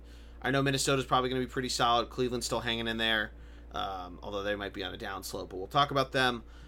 But uh, yeah, I I feel like that their hype is a little more real considering the division they play in. Yeah, they have to play the NL Central as their cross division, but I don't know. I, I feel like that's only 20 of their 60 games. Yeah, I, I like I like where you're going with that one, Geordie. Um, and yeah, I mean, adding a big time pitcher and to a lineup that really can rake the ball oh, and yeah. just absolutely mash it. And Encarnacion also huge pickup. So, I mean, maybe they'll be they'll definitely be better than the Padres, but I think I, they really went for it. I, it's it's it's exciting team to watch, and and will so so home run dependent that with poor pitching out of the gate from some of the other teams that they play against, they might like their offense if their bats are awake and they and they have the, you know, let's say their their bats are in midseason form. Out of the gates, they really can put some huge numbers up on teams, meaning that their pitching staff won't have to be stressed that much. So there's an opportunity for them to come out hot and fast and, and really make some noise, make the playoffs just be just based on how much pop is in their bat. Now on the reverse end or reverse side of things, if their bats come out slow, then I don't know. Who knows, right? Yeah, that's that's the only problem is if they do come out slow, what happens then? But I, I don't know. I feel like it's I don't want to bash on Detroit or on Kansas City, but I feel like they can figure out any woes pretty quickly. Um, I know that's a little mean to say, but you're right. They went for it, and they're really trying to to get some, you know, get some ideas around or get some players around uh around the guys they've had forever, you know, and that they've finally been able to bring up, and, and hype's been around them and all this good stuff. So I don't know. I'm excited to see what the two Chicago teams can do. I don't know necessarily if I'd pick the White Sox to win the to win their division like I did with the Cubs, uh, but let's keep it moving and we'll try to figure this thing out, shall we? I love it. So we go to Cleveland. The Indians come in after this division had been theirs for the better part of the last decade. Uh, the Indians, you know, they uh, they lost Corey Kluber they obviously traded away Trevor Bauer in the middle of last year. Um, now they have Clevinger, Bieber, and Carrasco at the top of the rotation. They still have Francisco Lindor. They have half of the 2018 Phillies infield since they signed Cesar Hernandez. Greg, what do you think about the Cleveland Indians? Francisco Lindor. I love him. no, I, I I think that they trust. I feel like they're putting a lot of trust in their development, right? That they're putting a lot of trust in their young guys, knowing that they're gonna have to pace a well Lindor soon. But I, I feel like they there's a reason why they're doing what they did, right? There's a reason why they let some of these guys walk in free agency and, and really I don't want to say they're rebuilding around Lindor, but I think now more than ever is the time for them to do that, right? This is their opportunity and chance to really go for it and, and rebuild to an extent uh, as best they could while still having Santana and Lindor and Naquin and and Clevinger, Carrasco, some of these big name, or not big name, but guys who've been good for them last couple years. The best addition, I think, is Sandy Leon. Geordie, I think you've heard me talk about him yes. quite a bit. Former former catcher for the Boston Red Sox, but yeah. What yeah. do you think about this team? No, I think you hit the nail on the head. That like they've had these guys move around, and some guys have come back, like Carlos Santana. Um, and yeah, it, it'll be really interesting. They have a very top heavy team, I think is the best way to put it. Which, you know, if, if your X factor is the bottom half of the lineup or a bottom half of your starting staff, um, you know, I'd rather have some more, you know, a, a less risky, you know, X factor to your season, especially with only six, 60 games. But then again, if they really get it going, who knows what could happen? This is a team that some of these guys do have playoff experience. They've made it to an ALCS before. Some of them made it to the World Series, and you know you gotta love that. You gotta love that uh, that experience there. And and we've talked about it a lot with other sports that are coming back. And granted, they're either going right to the playoffs or within a weird abbreviated end of regular season, even though it doesn't count for their stats. That's what basketball apparently is doing. But we talk about experience this, those experienced teams, and is that going to win the day? And you know, that could very much be the thing here with Cleveland. You know, we're we've been harping on some people for being older in their contracts, but this is a team that not only are these players a little bit older, but they've they've been there before. So does that really become what ends up making the difference in the AL Central? Yeah, that's a that's a good point.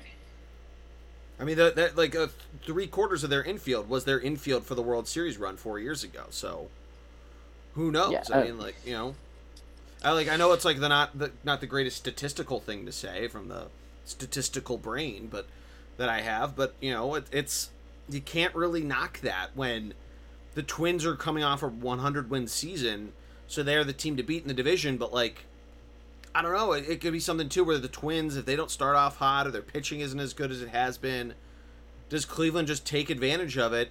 Clevinger, Bieber, and Carrasco say it's our time now, and we're going to take over, and boom, Cleveland finds themselves either a division winner or in the playoffs. Yeah, I mean, you're right. This this allows this crazy scenario to happen, right? Like there's like this, what's happening in the world is allowing this to happen. So, or allowing this opportunity to come about, and and I think, I don't know. I, it has a feel of a rebuild to me. I don't know. I, am sticking with that. Yeah, yeah, yeah. That's that's probably the answer. But I don't know. Then then are they like? Do we need to say when did the trade talks start for Cleveland? I don't know if you can be unless they trade Santana. Like realistically, that's the big contract they have. But like they're, I think they want to keep Clevenger. I think they want to keep Bieber, Carrasco. I think the idea is that you build around Lindor and and yeah, Lindor have, and Jose Ramirez are twenty six and twenty seven respectively. Right. So I think they have their their and they have Cesar, your boy Cesar. Cesar. Um, I, I think that that's where you go with. I think that's where you hang your hat on it and and trust.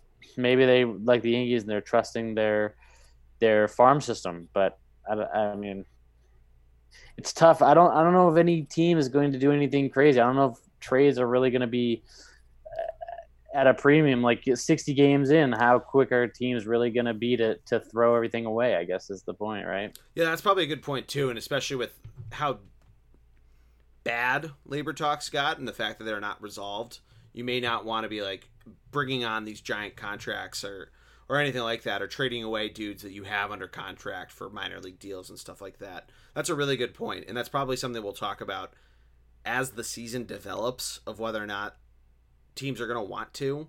Like if a team really is punching above its weight class, do they want to just try to load up and see if they can go for it? But I don't know, that's a really good point. Um moving on though, we go to the Detroit Tigers, and I really hate to be like, you know, this team, you know, it's full rebuild, but it, that that's where we are currently still with the Tigers, and uh, we might see some of their big names make some uh, make some noise in in the major leagues, but it's going to be a long 60 games for Detroit Tiger fans, I feel like. Geordie, let me give you a name and, and give me your first reaction. Cameron Maybin. Jesus. Um, I forgot he was still in the major leagues. Um, he's he's only 33. Wow, good for him. Um, he's been playing the major league since he was 20. What do you think he's a, a vet that a team might want to pick up because his salary is only half a million dollars? No, I'm just thinking of. uh Didn't he used to play for the Phillies? Uh, no, he did not play for the Phillies. Ooh, who did he play for? What uh, am I thinking of? Uh, he was, I think he was. Let's look this up. Um, yeah, he's oh he's played with a number of different teams. I mean, he most recently played for the Yankees. Um, yeah, I was thinking of him as as a Padre. That was my big, my original big thought. I forgot he played for Atlanta, Detroit in 2016, uh, the Angels in Houston in 17, Seattle, Miami, back to the Marlins in 2018. Fun fact, Greg: Cameron Maybin has played for the Detroit Tigers. This is now his third stint with the team, all one year. Cool. I mean, that's pretty cool. Yeah. I'm Not gonna lie. Um, is this year they finally trade Cabrera? Probably not, right? Um, how much money is he making? I mean, he's making thirty million dollars. I feel like there's not. I feel like it's a really hard sell to try to give it to, to try to dish that off unless you're like eating the rest of it. I don't know how much time is left on his deal. I don't know if he has some sort of like Bobby Bonilla or Ken Griffey Jr. type of contract that like even if he leaves, he still gets paid by him type of thing. I feel like that's just a really hard way to try to like dish him out there. Fair. Is that why he hasn't been traded all these times? I think that's why. It's because he's like he's getting paid thirty million dollars, and like, yeah, a team's just buying a dude who like can still hit the ball very well, but like can't really move very well. Right. Um, I mean, that's probably the one thing about universal DH, which actually probably goes into the trade talks as well of like say a national league team thinks they can pick him up to just have a solid DH bat, like is it worth it to a team like the Cubs, Dodgers, or Phillies, teams that have a lot of money, to like pick him up and pay? Again, I have no idea what the rest of his contract looks like, but like even just for the rest of this year, they pay whatever that pro rate is, and then the universal DH doesn't stick, so now they're stuck with a guy just eating up a spot on their bench to be like the first bat, at, uh, you know, to be the seventh inning pinch hitter for the pitcher. I don't know. Right. Um, that's a fair question. I mean, like they have some young guys to be positive about about this team. Um, Niko Goodrum's still pretty solid. Um, Maikel Franco. They have Franco? No, Franco's on the um. Oh, sorry. I was looking at the next team. I had the next team up. Yeah, I was about to say. screen. Yeah, Sorry, he's not. sorry, he's sorry. not on the Tigers. Um, Sorry. I was about to say, whoa, uh, that's news to me. Um, yeah, I mean, and they have a lot of they have a lot of talent in their minor leagues that we might see make an appearance just to you know, get them some some major league experience and maybe burn some time off of their you know off of everything. Although although I guess on that that point too of how service time works, I don't know how that might affect you know uh, service time harvesting for young for young players. So maybe it's the reverse. Um, but then again, you know, who knows? But let's move on. Let's move on to the team that you were just alluding to uh, in the American League Central, the Kansas City Royals, who, as Greg mentioned, a big pickup for him, Mike Franco, former Philadelphia Philly. The player I think is maybe one of the greatest eight hitters ever. They do actually have a fairly solid team, but it's just going to be a really long year for them. Whit Merrifield's still pretty solid. Hunter Dozier's still pretty good. Um, but then outside of that, it, it's tough to try. And Jorge Soler will probably still have a good year, but their pitching staff didn't really do much there. Their relievers, not too much to really write home about. Um, I don't know, Greg. It's it, I feel like it's gonna be a really long season in Kansas City. That's fair. Um, does Perez, Salvador Perez, come back? Does, how does how does he do? Did he tear his Um, ACL last year, or, or Yeah, you're right. He missed a lot of time last year. Um, he, I'm trying to see if he is. He got activated from the IL six days ago, so apparently he's gonna, you know, try to make his make his way back to the team. Very solid catcher.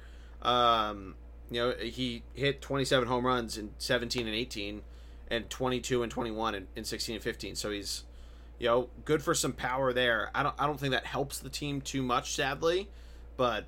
You know, there was that- a time where he was the best catcher. yeah, yeah, one of the best power game. hitters around. Yeah, uh, or for catchers. Yeah, yeah. I mean, four straight seasons of twenty home runs as a catcher is pretty pretty fucking solid.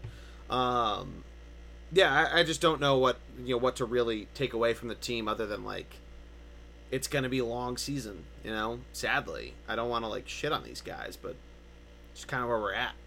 But moving on, the team on. to beat in the AL Central. The Minnesota Twins won 100 games last year. Greg, what is your immediate takeaways from this Twins team? Ah, I feel like I feel like they got better. If that's if that's crazy to sound, which Oh shit, they have Maeda. To Take that away from my Dodgers thing. Um, that'll be a fun. Uh, dang it! If I people like- listen to that. Nelson Cruz, Eddie Rosarios, Josh Donaldson, No, they have a pretty. Sano. I mean, their offense got- is still really good. Yeah, they. I feel like they got better. Sergio Ramos, Kepler, Romo. you're forgetting Maxi Kepler, Yeah, I feel like Kepler, Kepler. and this this is. Mitch Garver's a solid catcher. I feel like last year I always, I was we the running conversation that we always had was, oh, is this Twins team for real? Is this Twins team for real? I feel like this is a team that has at least, recently started started hot every single year. Wasn't it two years ago they were the number one team halfway and then they collapsed pretty big? I feel like this is this is a year where they will just thrive. I feel like the shortened season, they come out hot in in years past. I feel like this is their this is their chance.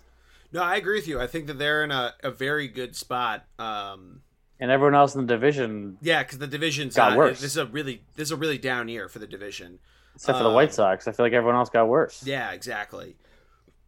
So I feel like this is a a pretty good opportunity for the Twins to make some serious noise to you know try to try to recreate what they wanted to try to do last year. I mean, they made the playoffs. They got swept by the Yankees. Pretty quiet exit. Um, and I don't know. I mean, depending on where we think teams in the American League are going to finish up, that might be a, a your destiny of a of a rematch in the in the ALDS. But I feel like they do have an opportunity to try to to maybe make noise. I don't know. I, we haven't gotten to the Yankees yet, but I feel like they they are a they're going to try to adopt the uh, the what's it called the the 2014 San Antonio Spurs type of mentality of we got screwed by a team that was cheating and not that I'm accusing LeBron of cheating, but uh, I'm sure some people on this conversation might. Um, but they're going to try mm. to. I feel like they might try to make that sort of run uh, throughout the playoffs. But I don't know. I mean, I think the Twins certainly the playoffs are very much in the conversation for them, um, and I feel like I don't know. They they definitely could put themselves to maybe even get home field in a series because of how bad the AL the AL Central teams they're playing are, and the fact that they get to play teams in the NL in the NL Central that aren't very good. Granted, they have to right. play the, the Brewers the most out of the out of the five teams, but still, who knows? Their offense is clicking. They could take advantage of that Milwaukee uh, pitching staff just not being very solid. And we and going back, we just talked about how bad the National League West would be. You know, with the exception of the the sorry so the yeah the Cubs right or whatever. So realistically like you said the, their biggest competition is the White Sox and it's a matter of do you think the White Sox or Twins will be able to sustain for 60 seasons and start out hot? And I think the Twins have the advantage there just because we talked about the White Sox being home run dependent and streaky.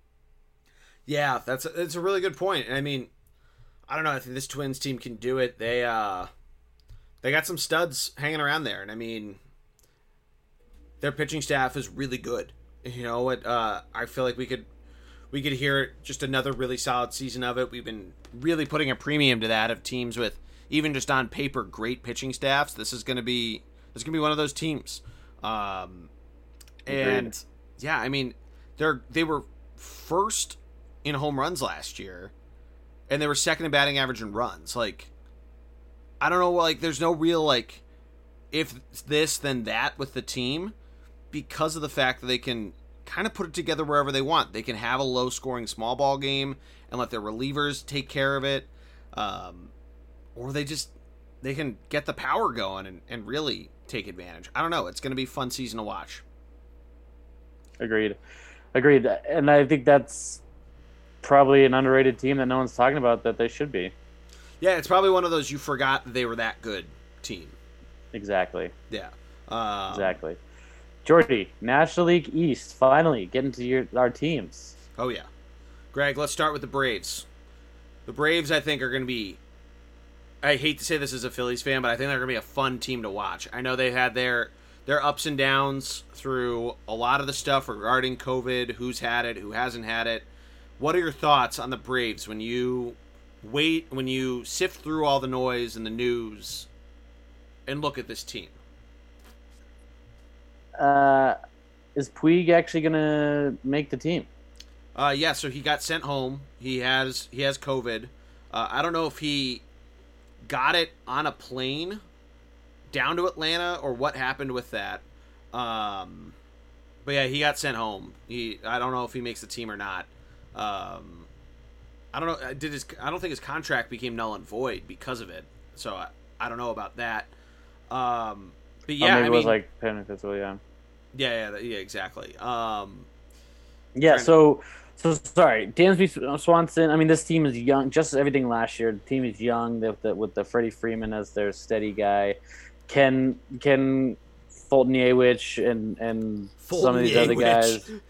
What what? How did you say it last Ful- year? I'm Fulton trying to. Evans. Foltynewicz. No, that's how you. Uh, but I'm saying how there was a time when we first when we were doing the previews. I, I feel like you had said it funny, and I was trying to remember how you said it. Maybe I'm wrong. Maybe I said it funny, so I was trying to reenact. Anyway, Cole Hamels, Sean Newcomb, Max Fried, Sor- Soroka. I mean, this pitching staff's pretty good. Everyone talks about their offense, but I think it yeah. comes down to how they're pitching. I think it comes down to whether or not their pitching staff is actually able to have a good season. So yeah, um, a couple things to note: Soroka, Foltynewicz, Hamels, and Newcomb for that matter, um, all ERA suspects in terms of like Foltynewicz, for instance. Two years ago, he started off hot, and then second half of the year last year, not a great, not great in terms of not letting base runners come around the bases. Um, it's worth noting Freddie Freeman still has COVID and has not been cleared off the COVID injured list. Um, but, but he got it at the beginning, so he should be fine by. Yeah, it's it's. I just looked right? and the the the news broke two over two weeks ago that he had it. So, in theory, it's about two weeks that it's it's really bad, right? Uh, so he should be activated, if not on opening day, then then soon after. But that being said, they signed Yonder Alonso, former great from the Cleveland Indians, uh, but they signed him as a free agent. Uh, currently slated to be their DH, but I feel like they could throw him over at first base if they wanted to. They probably do it with a number of, a number of other players too. Um, they have Marcell Ozuna. They signed him from the Cardinals. Um, Travis d'Arnaud and Tyler Flowers, a solid catching duo, both former big names, but I feel like both of them can can certainly get the job done there. Um, but yeah, I I mean, I guess what are what are other things that you might be concerned about with this team? Because I feel like there was a lot of concern around I don't know around COVID and and stuff like that. But you know, I I don't know. I mean, what do you think about about how these teams are going to play? I think consistency. I think uh, for them, you know, last year they dealt with the hype, right? Last year was the hype train season, and now they know the expectations and how the media and how the rest of the major leagues treated a team that had as much hype as they had last season, right? Yeah. So, do, do you think like Nick Markakis opting out, like, is that gonna, like, is that gonna rally the guys to like be like, let's do this for Nick and let's you know be, let's have a solid year, or like, how do you think that affects him? No, let's do this for Nick. I don't know if that's the right way to putting it. I think it's just a matter or, of he's like, just not there. Right? Yeah, or like, is it not a, no, not a big deal? I, I think it's people treated as like free agents. Like players come and leave all the time. I think it's more of like he's just not on our team this year, right? And when he comes next year, it's more like, oh, we signed him in free agency. I more of that. Um, I don't know. I like this team. I feel like last year was was their learning year, so this this season will really determine what they'll be for the next couple years. If that sure. makes sense. No, it does make um, sense because obviously they can add people, but Cole Hamels coming back to the National League. I mean, what do you think? You mean to the National League East? Yeah, he was with the Cubs for the last two years. Um, yeah, I mean, I was bummed Cole didn't, didn't come back to Philly. Uh, people were pretty excited that he might because he was going to be a free agent. Obviously, you know, fan favorite in Philadelphia for so many years, World Series MVP, yada yada yada. Um, yeah, I mean, if he's dealing, he's I mean, he's a fun pitcher to watch. That's like it's like a I don't know. I, I, still have I hold Cole Hamels in high regards, even though he signed with the with the fucking Braves. Um, but I mean, he's a solid left-handed pitcher that I think brings in if he's on the on the schedule to be one of the starters in a series. You really are thinking about that lineup that you're bringing in against lefties because he can throw some pretty nasty off-speed pitches. Uh, and I mean, he still knows how to manage a game really well. And I think with a solid defense around him that can really be can be pretty dangerous. And I know that there's some power teams even still within the NL East, and he have the they have to play the AL East, but which is all, almost all power except for the for the Rays and you know, the Orioles notwithstanding. But um, yeah, I you know it's that pitching staff. I still think we have to see how they come out. I think they're going to be a lot of fun to watch because they were still you know pretty solid and, and were 10th in runs runs against last year. But a lot of that comes to their relievers and the fact that their offense does not quit and i think that's probably the biggest thing with the braves is that and i don't have the numbers the the late innings numbers around me but i feel like the braves had a lot of late inning comebacks last year. And uh, yeah that's that's probably the biggest thing to take away from them is that this team doesn't quit and i think that they will continue to do that in a 60 game season which is the right attitude to have because you're never truly out of it, really, unless you start the season probably, you know, 10 and 30. You're probably not really out of it. Uh, even right. if you're five games under 500 through 40 games. Um, and I feel like the Braves could have that where they're sitting at 20 and 20. And even if the Mets, Nationals, or Phillies are ahead of them, they know we can get these guys. We can get hot at any point. Yeah. Yeah. Yeah. I like it. Yeah, and that's I mean probably a lot of time on them just because they are good, but I think I think deservedly so though. I like I think the Braves well are probably the team to beat. I know I, I think I had them two because I stupidly picked the Phillies last year. But I like, and I know the Nationals won the, won the World Series and everything. But the the Braves are the best team on paper in the division. No, I think it just goes back to the whole like last year. That was their that was their hype year. That was their year to like you know Yeah, every that- young team fair. has it right. Every Yes. young team has that. Oh, this is our year. This is our hype year. That was last year for them. Yeah, for sure. Um, so let's move on though. Um, next up in the division, we have the Marlins. We don't really need to spend a lot of time on the Marlins, right? Yeah, I mean, more. Uh, what's the right word? More experience for for this team that uh, that is rebuilding for who Yeah. knows how long. Yeah, who knows? Um, they have a lot of names that you've uh, heard of and, and kind of forgot that they were still in baseball, like Francisco Cervelli behind Jorge Alfaro at catcher. Uh, so if you you happen upon a Miami Marlins game, you as a Red Sox fan, Greg, and you see random names like that, just don't be surprised. That's what I'd tell you.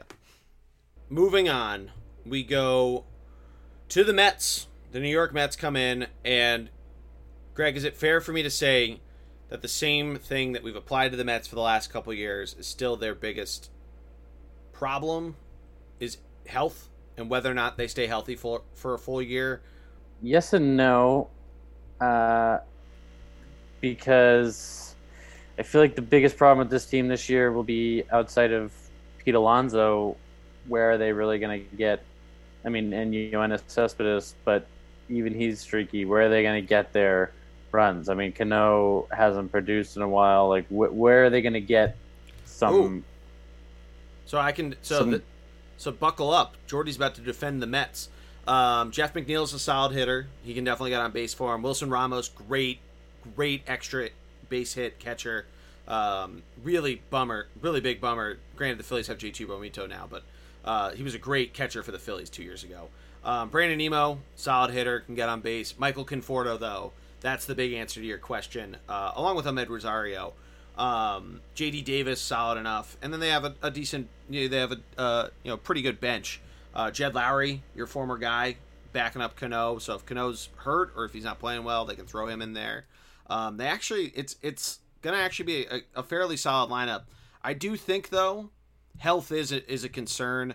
I know, DeGr- you know, obviously Syndergaard's missing the year. He's on the 60 day DL, uh, but they still have deGrom. He's he doesn't really have injury that many injury problems. Stroman, we'll have to see what he brings. Steven Matz, got to see what he brings with injuries. Same with Michael Wacha. Porcello's on their team, so we'll see what a uh, an older Rick Porcello brings to the New York Mets. Uh, but yeah, I think this might be the year they finally break out of it. But I think health is still on the table as a talking point for New York. Yeah, and I think this for sure, as a Mets fan, you can be excited for this team and shortened season, like you said, helps them because the the fears of getting hurt probably aren't there. Um, but I still think that, I mean, Moulton, Porcellos feel like the same ground ball type pitchers to me, right? And and very similar that test- way.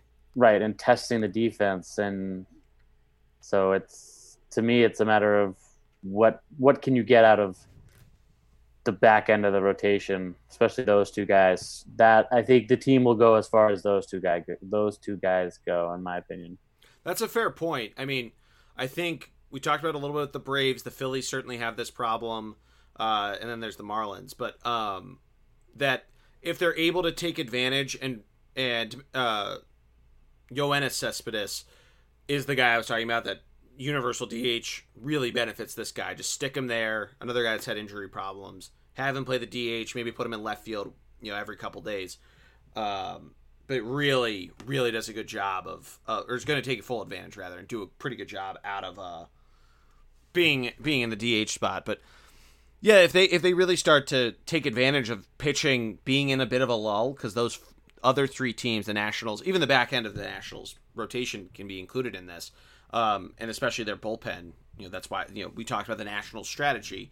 I don't think they're going to try to do what they did in the playoffs until they reach the playoffs, if they do. Um, but the Mets, if if they can take advantage of it and really, you know, get get moving through, you know, their offense could go that way. It'll be very, very intriguing because you mentioned at the back end of the rotation could be the difference maker because Washington, Philly, and the Braves have such potent offenses, and then they have to play the AL East, which really can do some damage to you. Uh, so that's a really good take. I um, it'll be very fun to see how these teams do.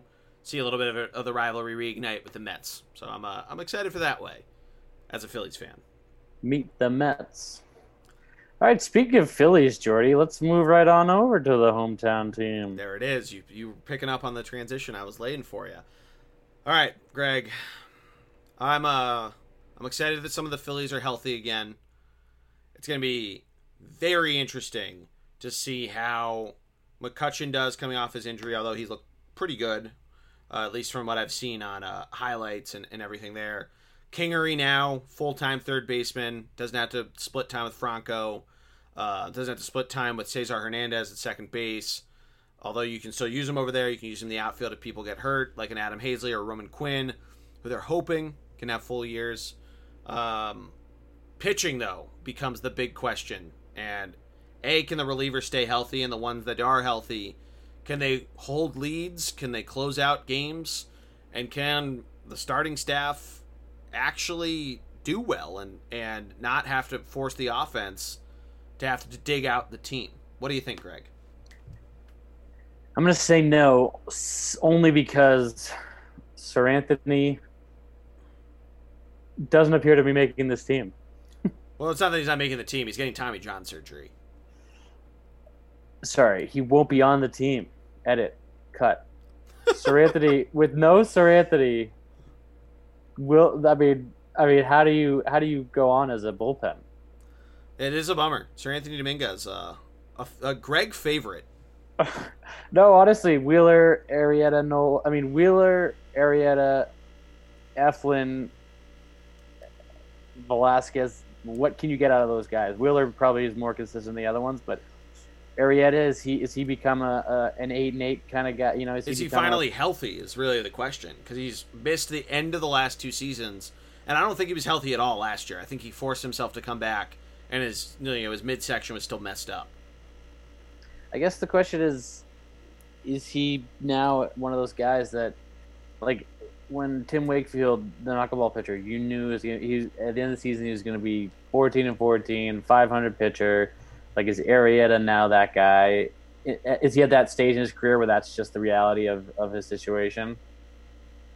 Yeah, it might have to be something like that because this is the final year of his deal. Maybe that ends up being the, the deal breaker.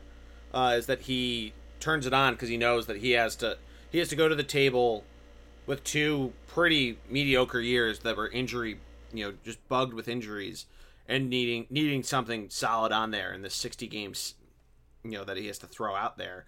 Um, which, you know, it's only 12 starts if it's exactly every 5 days. So, you know, who knows what he actually takes out of that. Um, I don't know if he goes 6 and 6 or whatever whatever ends up happening, but I mean, even just the middle relief though is what I, my biggest concern with the Phillies.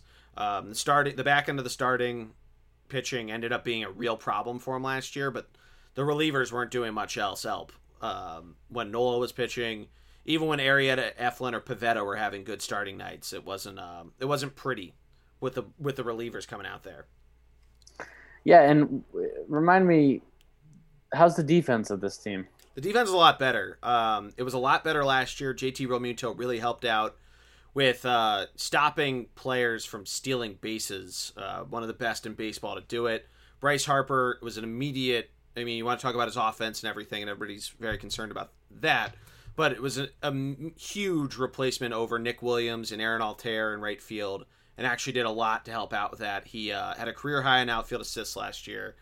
Um, Roman Quinn, if he's healthy, super fast, ends up really tracking down a lot of balls in center field. Same with Haseley, very talented guy.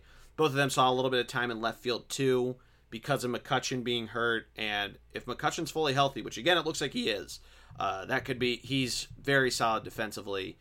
Kingery at third, uh, he seemed to be more comfortable there than he was at shortstop two years ago. So hopefully that's what his main focus has been. And then you have you have Jean Segura moving to second base from shortstop with the addition of Didi Gregorius. So that'll be uh, I don't think a question mark. I think that's a, that's giving that's not giving Segura enough credit as a middle infielder, but that's something new. Right. And I think wait, I thought he was going to third. No, Segura's playing second, and Kingery is going to play third. Okay, I have it different online here. Oh, do you? I th- I think that well they've done both. Um, Kingery is naturally a second baseman, right? So they could kind they um, can kind of do it. I think maybe that Girardi mixes up as as. I was gonna say, yeah. I was gonna say, anyone get more of a hose job than than than my guy Gabe the Babe. How do you feel about this team having a couple serious DH candidates, but not being able to use them because they don't have solid backups, so they're stuck with Jay Bruce as their DH? What do you mean? Like instead of like you could put Bryce Harper at DH and put like Roman Quinn in right field or Adam Haseley there? Because you could do that. Yeah. Or Nick Williams. Nick Williams Anything. can play right I field. Mean, um, yeah, I mean anything. You got you got you got some. Guys Jay Bruce is still with. a solid is solid enough hitter. Um, I'm trying to think who else you could throw out there. I mean, if you want to give Realmuto a night out, a night off, and Andrew Knapp's vibing with some with some of the pitchers, you could do that. Uh, you have a number of different a number of different ideas you can throw out there to really uh, give this give this offense a, you know different looks night in night out with a DH. So I think it, it does help the Phillies a little bit, give some degrees of freedom to work with. I like it, um, but are you concerned that you don't necessarily have a natural DH like some of these other teams? Maybe I mean, uh, that's not that's not on the top of my priorities. I'm really more concerned about what the pitching does. it also, it also, I guess, it also allows you to like, you know, like the, the, it allows you to the flexibility, right? Like if Harper needs a day off in the field, exactly. That, that. That's my that's my take from how the DH is going to affect the Phillies. It's more giving guys right. a day, you know, a, a semi night off from having to play their, their, positions. All right, let's move on to the yeah. reigning World Series champions, the Washington Nationals. So, I think the the biggest hole in the team is losing Anthony Rendon, but I I think this is kind of a sim, similar situation as we thought from a year ago, where they lost Bryce Harper, ended up being fine. I guess the biggest question is is the strategy, the Nationals uh, World Series strategy, are they going to try that or or how do they go from there? Because now with a universal DH, they can have Howie Kendrick just play DH or move guys at will. So I think their offense gets solved. But I think the pitching becomes the big question. Or am I wrong to think that?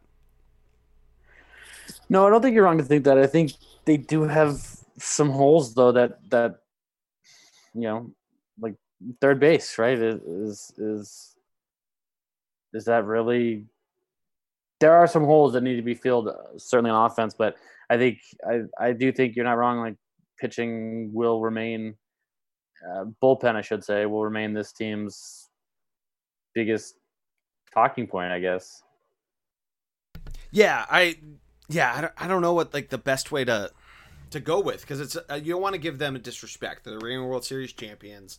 They obviously they had a very good offense. Some of that came through third base with Rendon, but I don't know. You still have Trea Turner, and he's still solid. Juan Soto, one of the better power hitters in the league at this point.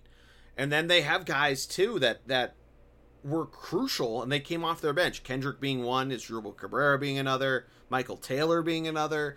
Like they they didn't lose these guys, and I get it. Like on paper, there there may be some holes in there, but I don't know. You got to feel somewhat confident if you can run it back and and and do some solid damage. Right. But yeah, I, I don't know. I feel like we'll we'll get to see a lot of them playing the Yankees opening night, and we'll probably get a, a pretty good idea of it pretty quickly of what we're going to see. But then again, I mean, the uh, the big stat that we got was that they were you know whatever they were under 500 through 60 games. So who knows? Yeah, I definitely they're definitely a second half team, but I also feel like they their pitchers, especially Strasburg, they've been you know from his first year in the league, they've been slow playing him, ramping him up see right right it's like they they've almost I don't want to say inning, innings limit from the beginning of the season. You know, sort of allowing him to get into it so he doesn't get hurt like he did in his first year or whatever. So, to me, I think that's yeah. W- w- what type of form or shape will their pitchers be in? Um, I think That's this really team also point. more. Thank you, Geordie. I think this team more than anyone else really uh, is negatively affected by The the fact that they have six games, but also the fact they have to play the American League East. The fact that they have to, their schedule becomes that much harder because of where they're located. You know, they don't have the luxury of playing some of those terrible National League teams. No, that's fair. That's a really good point. Um, but yeah, we're running out of time, so let's just move over to the the AL East, and we'll talk. I'm sure we'll talk more about this team because I, I feel like we're not done hearing from them. Um, but yeah, we'll start with the Orioles. I mean, not a ton to talk about with them, but I mean, do you have any points as a American League East fan, Greg? Uh, no. okay. Uh, I guess then we'll use their time to, to wish Trey Mancini a, a quick, health, healthy recovery from his cancer diagnosis. Um, I, I like Alex Cobb, honestly. Yep, uh, Trey Mancini. I, I wish you all the best. Um, I like Alex Cobb. Jose Iglesias, uh, former Red Sox stud, uh, shortstop. Yeah, I don't know. I mean, Yeah, all that's all right. I got. That's that's a good good one to go off of. Um, so we'll go to the Red Sox. Greg, how you feeling as a Red Sox fan coming into 2020? We talked about it in our original AL East preview, but how you feeling coming out of the the COVID stop? Geordie, how do I feel? Whew. I feel like the shortened season helps this team because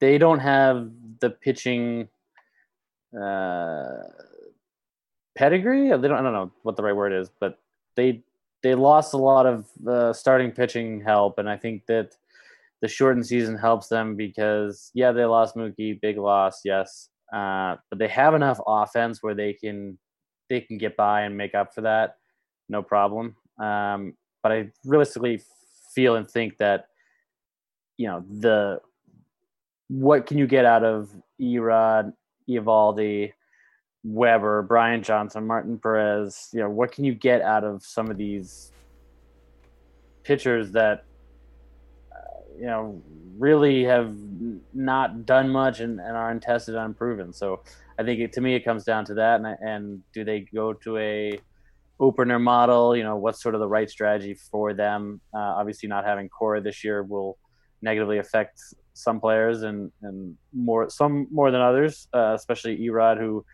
has uh, the the pitcher there who has not who has been uber productive under Cora just because you know they sort of speak the same language and and Cora allows him to to be him and and have no one had more confidence in uh, Eduardo Rodriguez than Cora so um, it'll be interesting to see how how he is as, as their ace now because Sale had Tommy John and Price is gone and you know Steven Wright is too busy beating up his wife like an asshole and deserves in jail etc etc but Nice. Their bullpen is str- their, yeah, their bullpen is strong. Barnes, Hembree, Darwin Hernandez, Darwinzon Hernandez, Marcus Walden, Taylor, Workman. They have a very strong bullpen, uh, or stronger than last year, I should say. And and I think to me, it really comes down to starting pitching. What can you get out of your three, four, and five guys if you if you go that route? Um, big, yes, you lost. Um, Mookie, but you gained Kevin Pillar defensively, who is who is a very good defensive uh, player in his own right. So, to me, I feel like uh, those guys defensively, you you don't necessarily lose a step. I know the Red Sox are pushing for Dugo, the guy they got in the trade, Mhm. but I don't know that. To me, it just doesn't feel. I don't know. I, I'm not sure that you would necessarily want him to. Sorry, not. No, I, I don't know. I what it's a lot. mean. It's a lot of. It's a lot Yeah, of yeah. pressure to put on him. Yeah, it's a lot of pressure to put on him right out of the gate to replace Mookie Betts. Is it almost better though that it's a 60 so- game season just to throw them out there, no fans, anything like that? With enough, uh, yes and no, yes and no. I, I mean, why would you go get in Pillar? I guess why the question is why would you go get Pillar if you Sure. had full faith and confidence in him? yeah, that's a good point. Um, that's my only mainstay. But yeah, I- I- you're right. I mean, it is a good chance because this team is very they they're young. They have the ability and chance to to go out and and make sorry go out and like actually do something. Yes, the Yankees are the Yankees, but they have a the Red Sox actually have a have a shot to actually make the playoffs potentially. You know, uh, granted, second base will. Michael Chavis, you know, he was sort of a boomer bust kind of guy last year in terms of home run hitting and and not having Pedroia, but realistically, their offense will be their offense. They'll, they'll be able to produce some runs. It comes down to pitching, and will they be able to to scrape by in 60 games to get to the playoffs? Um, no, I like I them. Yeah, do I see them winning at all? No, but whatever. All right, say something nice about the Yankees. Something nice about the Yankees. I mean, this team. The good problem to have is is what do they do without Didi, uh, or will they be? I mean, Didi was hurt last year, but you know, realistically, a full season, of 60 game, but a full season of of of um, Gleyber and Gio and DJ LeMahieu. Like, what what what will their their uh, What'd you call Urshela? Urshela? Or Urshelu? The tape. We'll have to. The tape will tell. I don't know. the tape will have to tell on that one. Uh, but no, I, honestly, Giancarlo. I don't know if you saw that game the other day, but he's probably 100 pounds total. He's like lost. Did you see the home run he hit though? The one home run he hit was a fucking moonshot. That's what I mean. Like it, it, that helped him, right? So we'll see. We'll see uh, how how dangerous this lineup really will be. Uh, I think Aaron Judge is still the worst player, and uh, let's move on to the Rays. Geordie? Spoken like a true Red Sox fan. Uh, quickly, I think their pitching staff is awesome. Um, that's yeah, gonna be great. saying. Yeah, it, it, I mean, it's worth noting just because it is going to be it's to be fun to watch them play, along with how exciting that offense could be, um, and probably will be. But even if there are the the injury season from hell, even even if that happens, I feel like the Yankees are in a, a pretty good spot. And Greg, it's not the last time we're going to talk about the Yankees. I'll tell you that. I feel like last year was their injury season from hell. No, that's what I mean. That, that's what I mean. Like they they yeah. had so many injuries in 2019. Like that. Right. Yeah. Uh, but anyway, the Rays. Um, I don't know. I'm pretty excited about to see what this team does. I think this is going to be the mad scientist central of seeing what this team does with a 60 game season.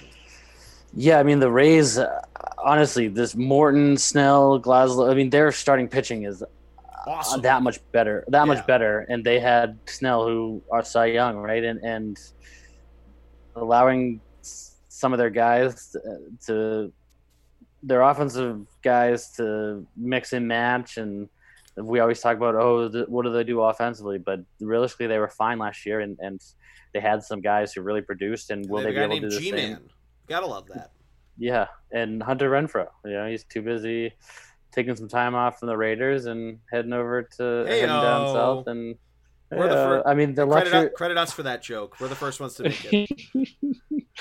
Luckily, they have the they have the benefit of of of uh, playing um, the Marlins a bunch. Yeah, yeah, that's their. uh Is that um their? Is that probably like the biggest like uh BS meter on yours? Is that the the Red Sox have to play the the Braves six times, but the Nationals get to play the Orioles and the Rays get to play the Marlins six times of their cross divisions.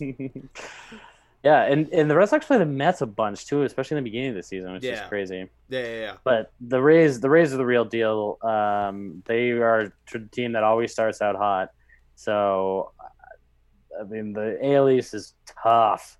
Except for Baltimore, every team is is a is a hard out. I'm glad you said that because I uh, I know we're basically out of time, but I do I do feel fairly confident on Toronto. I don't like their pitching, but I like their lineup a lot. Agreed. How badly do you have to pee right now? I don't have to pee. I just uh yeah, we just we're running out of time. Um Toronto, uh, Toronto, Toronto's great. Uh, uh Toronto will be a, a, fun team to watch. I think the big thing, their offense sure is great. Um, enough, Vladimir Guerrero Jr. has switched over to first base, so that'll be a fun experiment. And then their pitching, you know, after the guy they picked up from the Dodgers and Tanner Roark, like who you know where, where do they go from there? I think their pitching is a is a big um, big uh, point of contention or not point of contention, but their I guess weak spot. Yeah, their pitching is going to be where tough. do they go from there? Their pitching is going to be tough, but I like their offense a lot. Same. Yeah. Right, Geordie. So I have one fan question, and it's a good one to end, to uh, end things on. It's from my buddy Mike Sambuco, who wants to know which team will be the leader in extra inning sacrifice bunts this year. Of course, the new rule with a, a runner on second base to start the, to start every extra inning. Which team? One more time. Who will lead the Who will lead the league in, in sacrifice bunts in extra innings? Ooh. Uh, I feel like it has to be a team like the Cubs. Yeah, that's probably right. Uh, no, actually, well, David Ross, new manager. You know what, Geordie?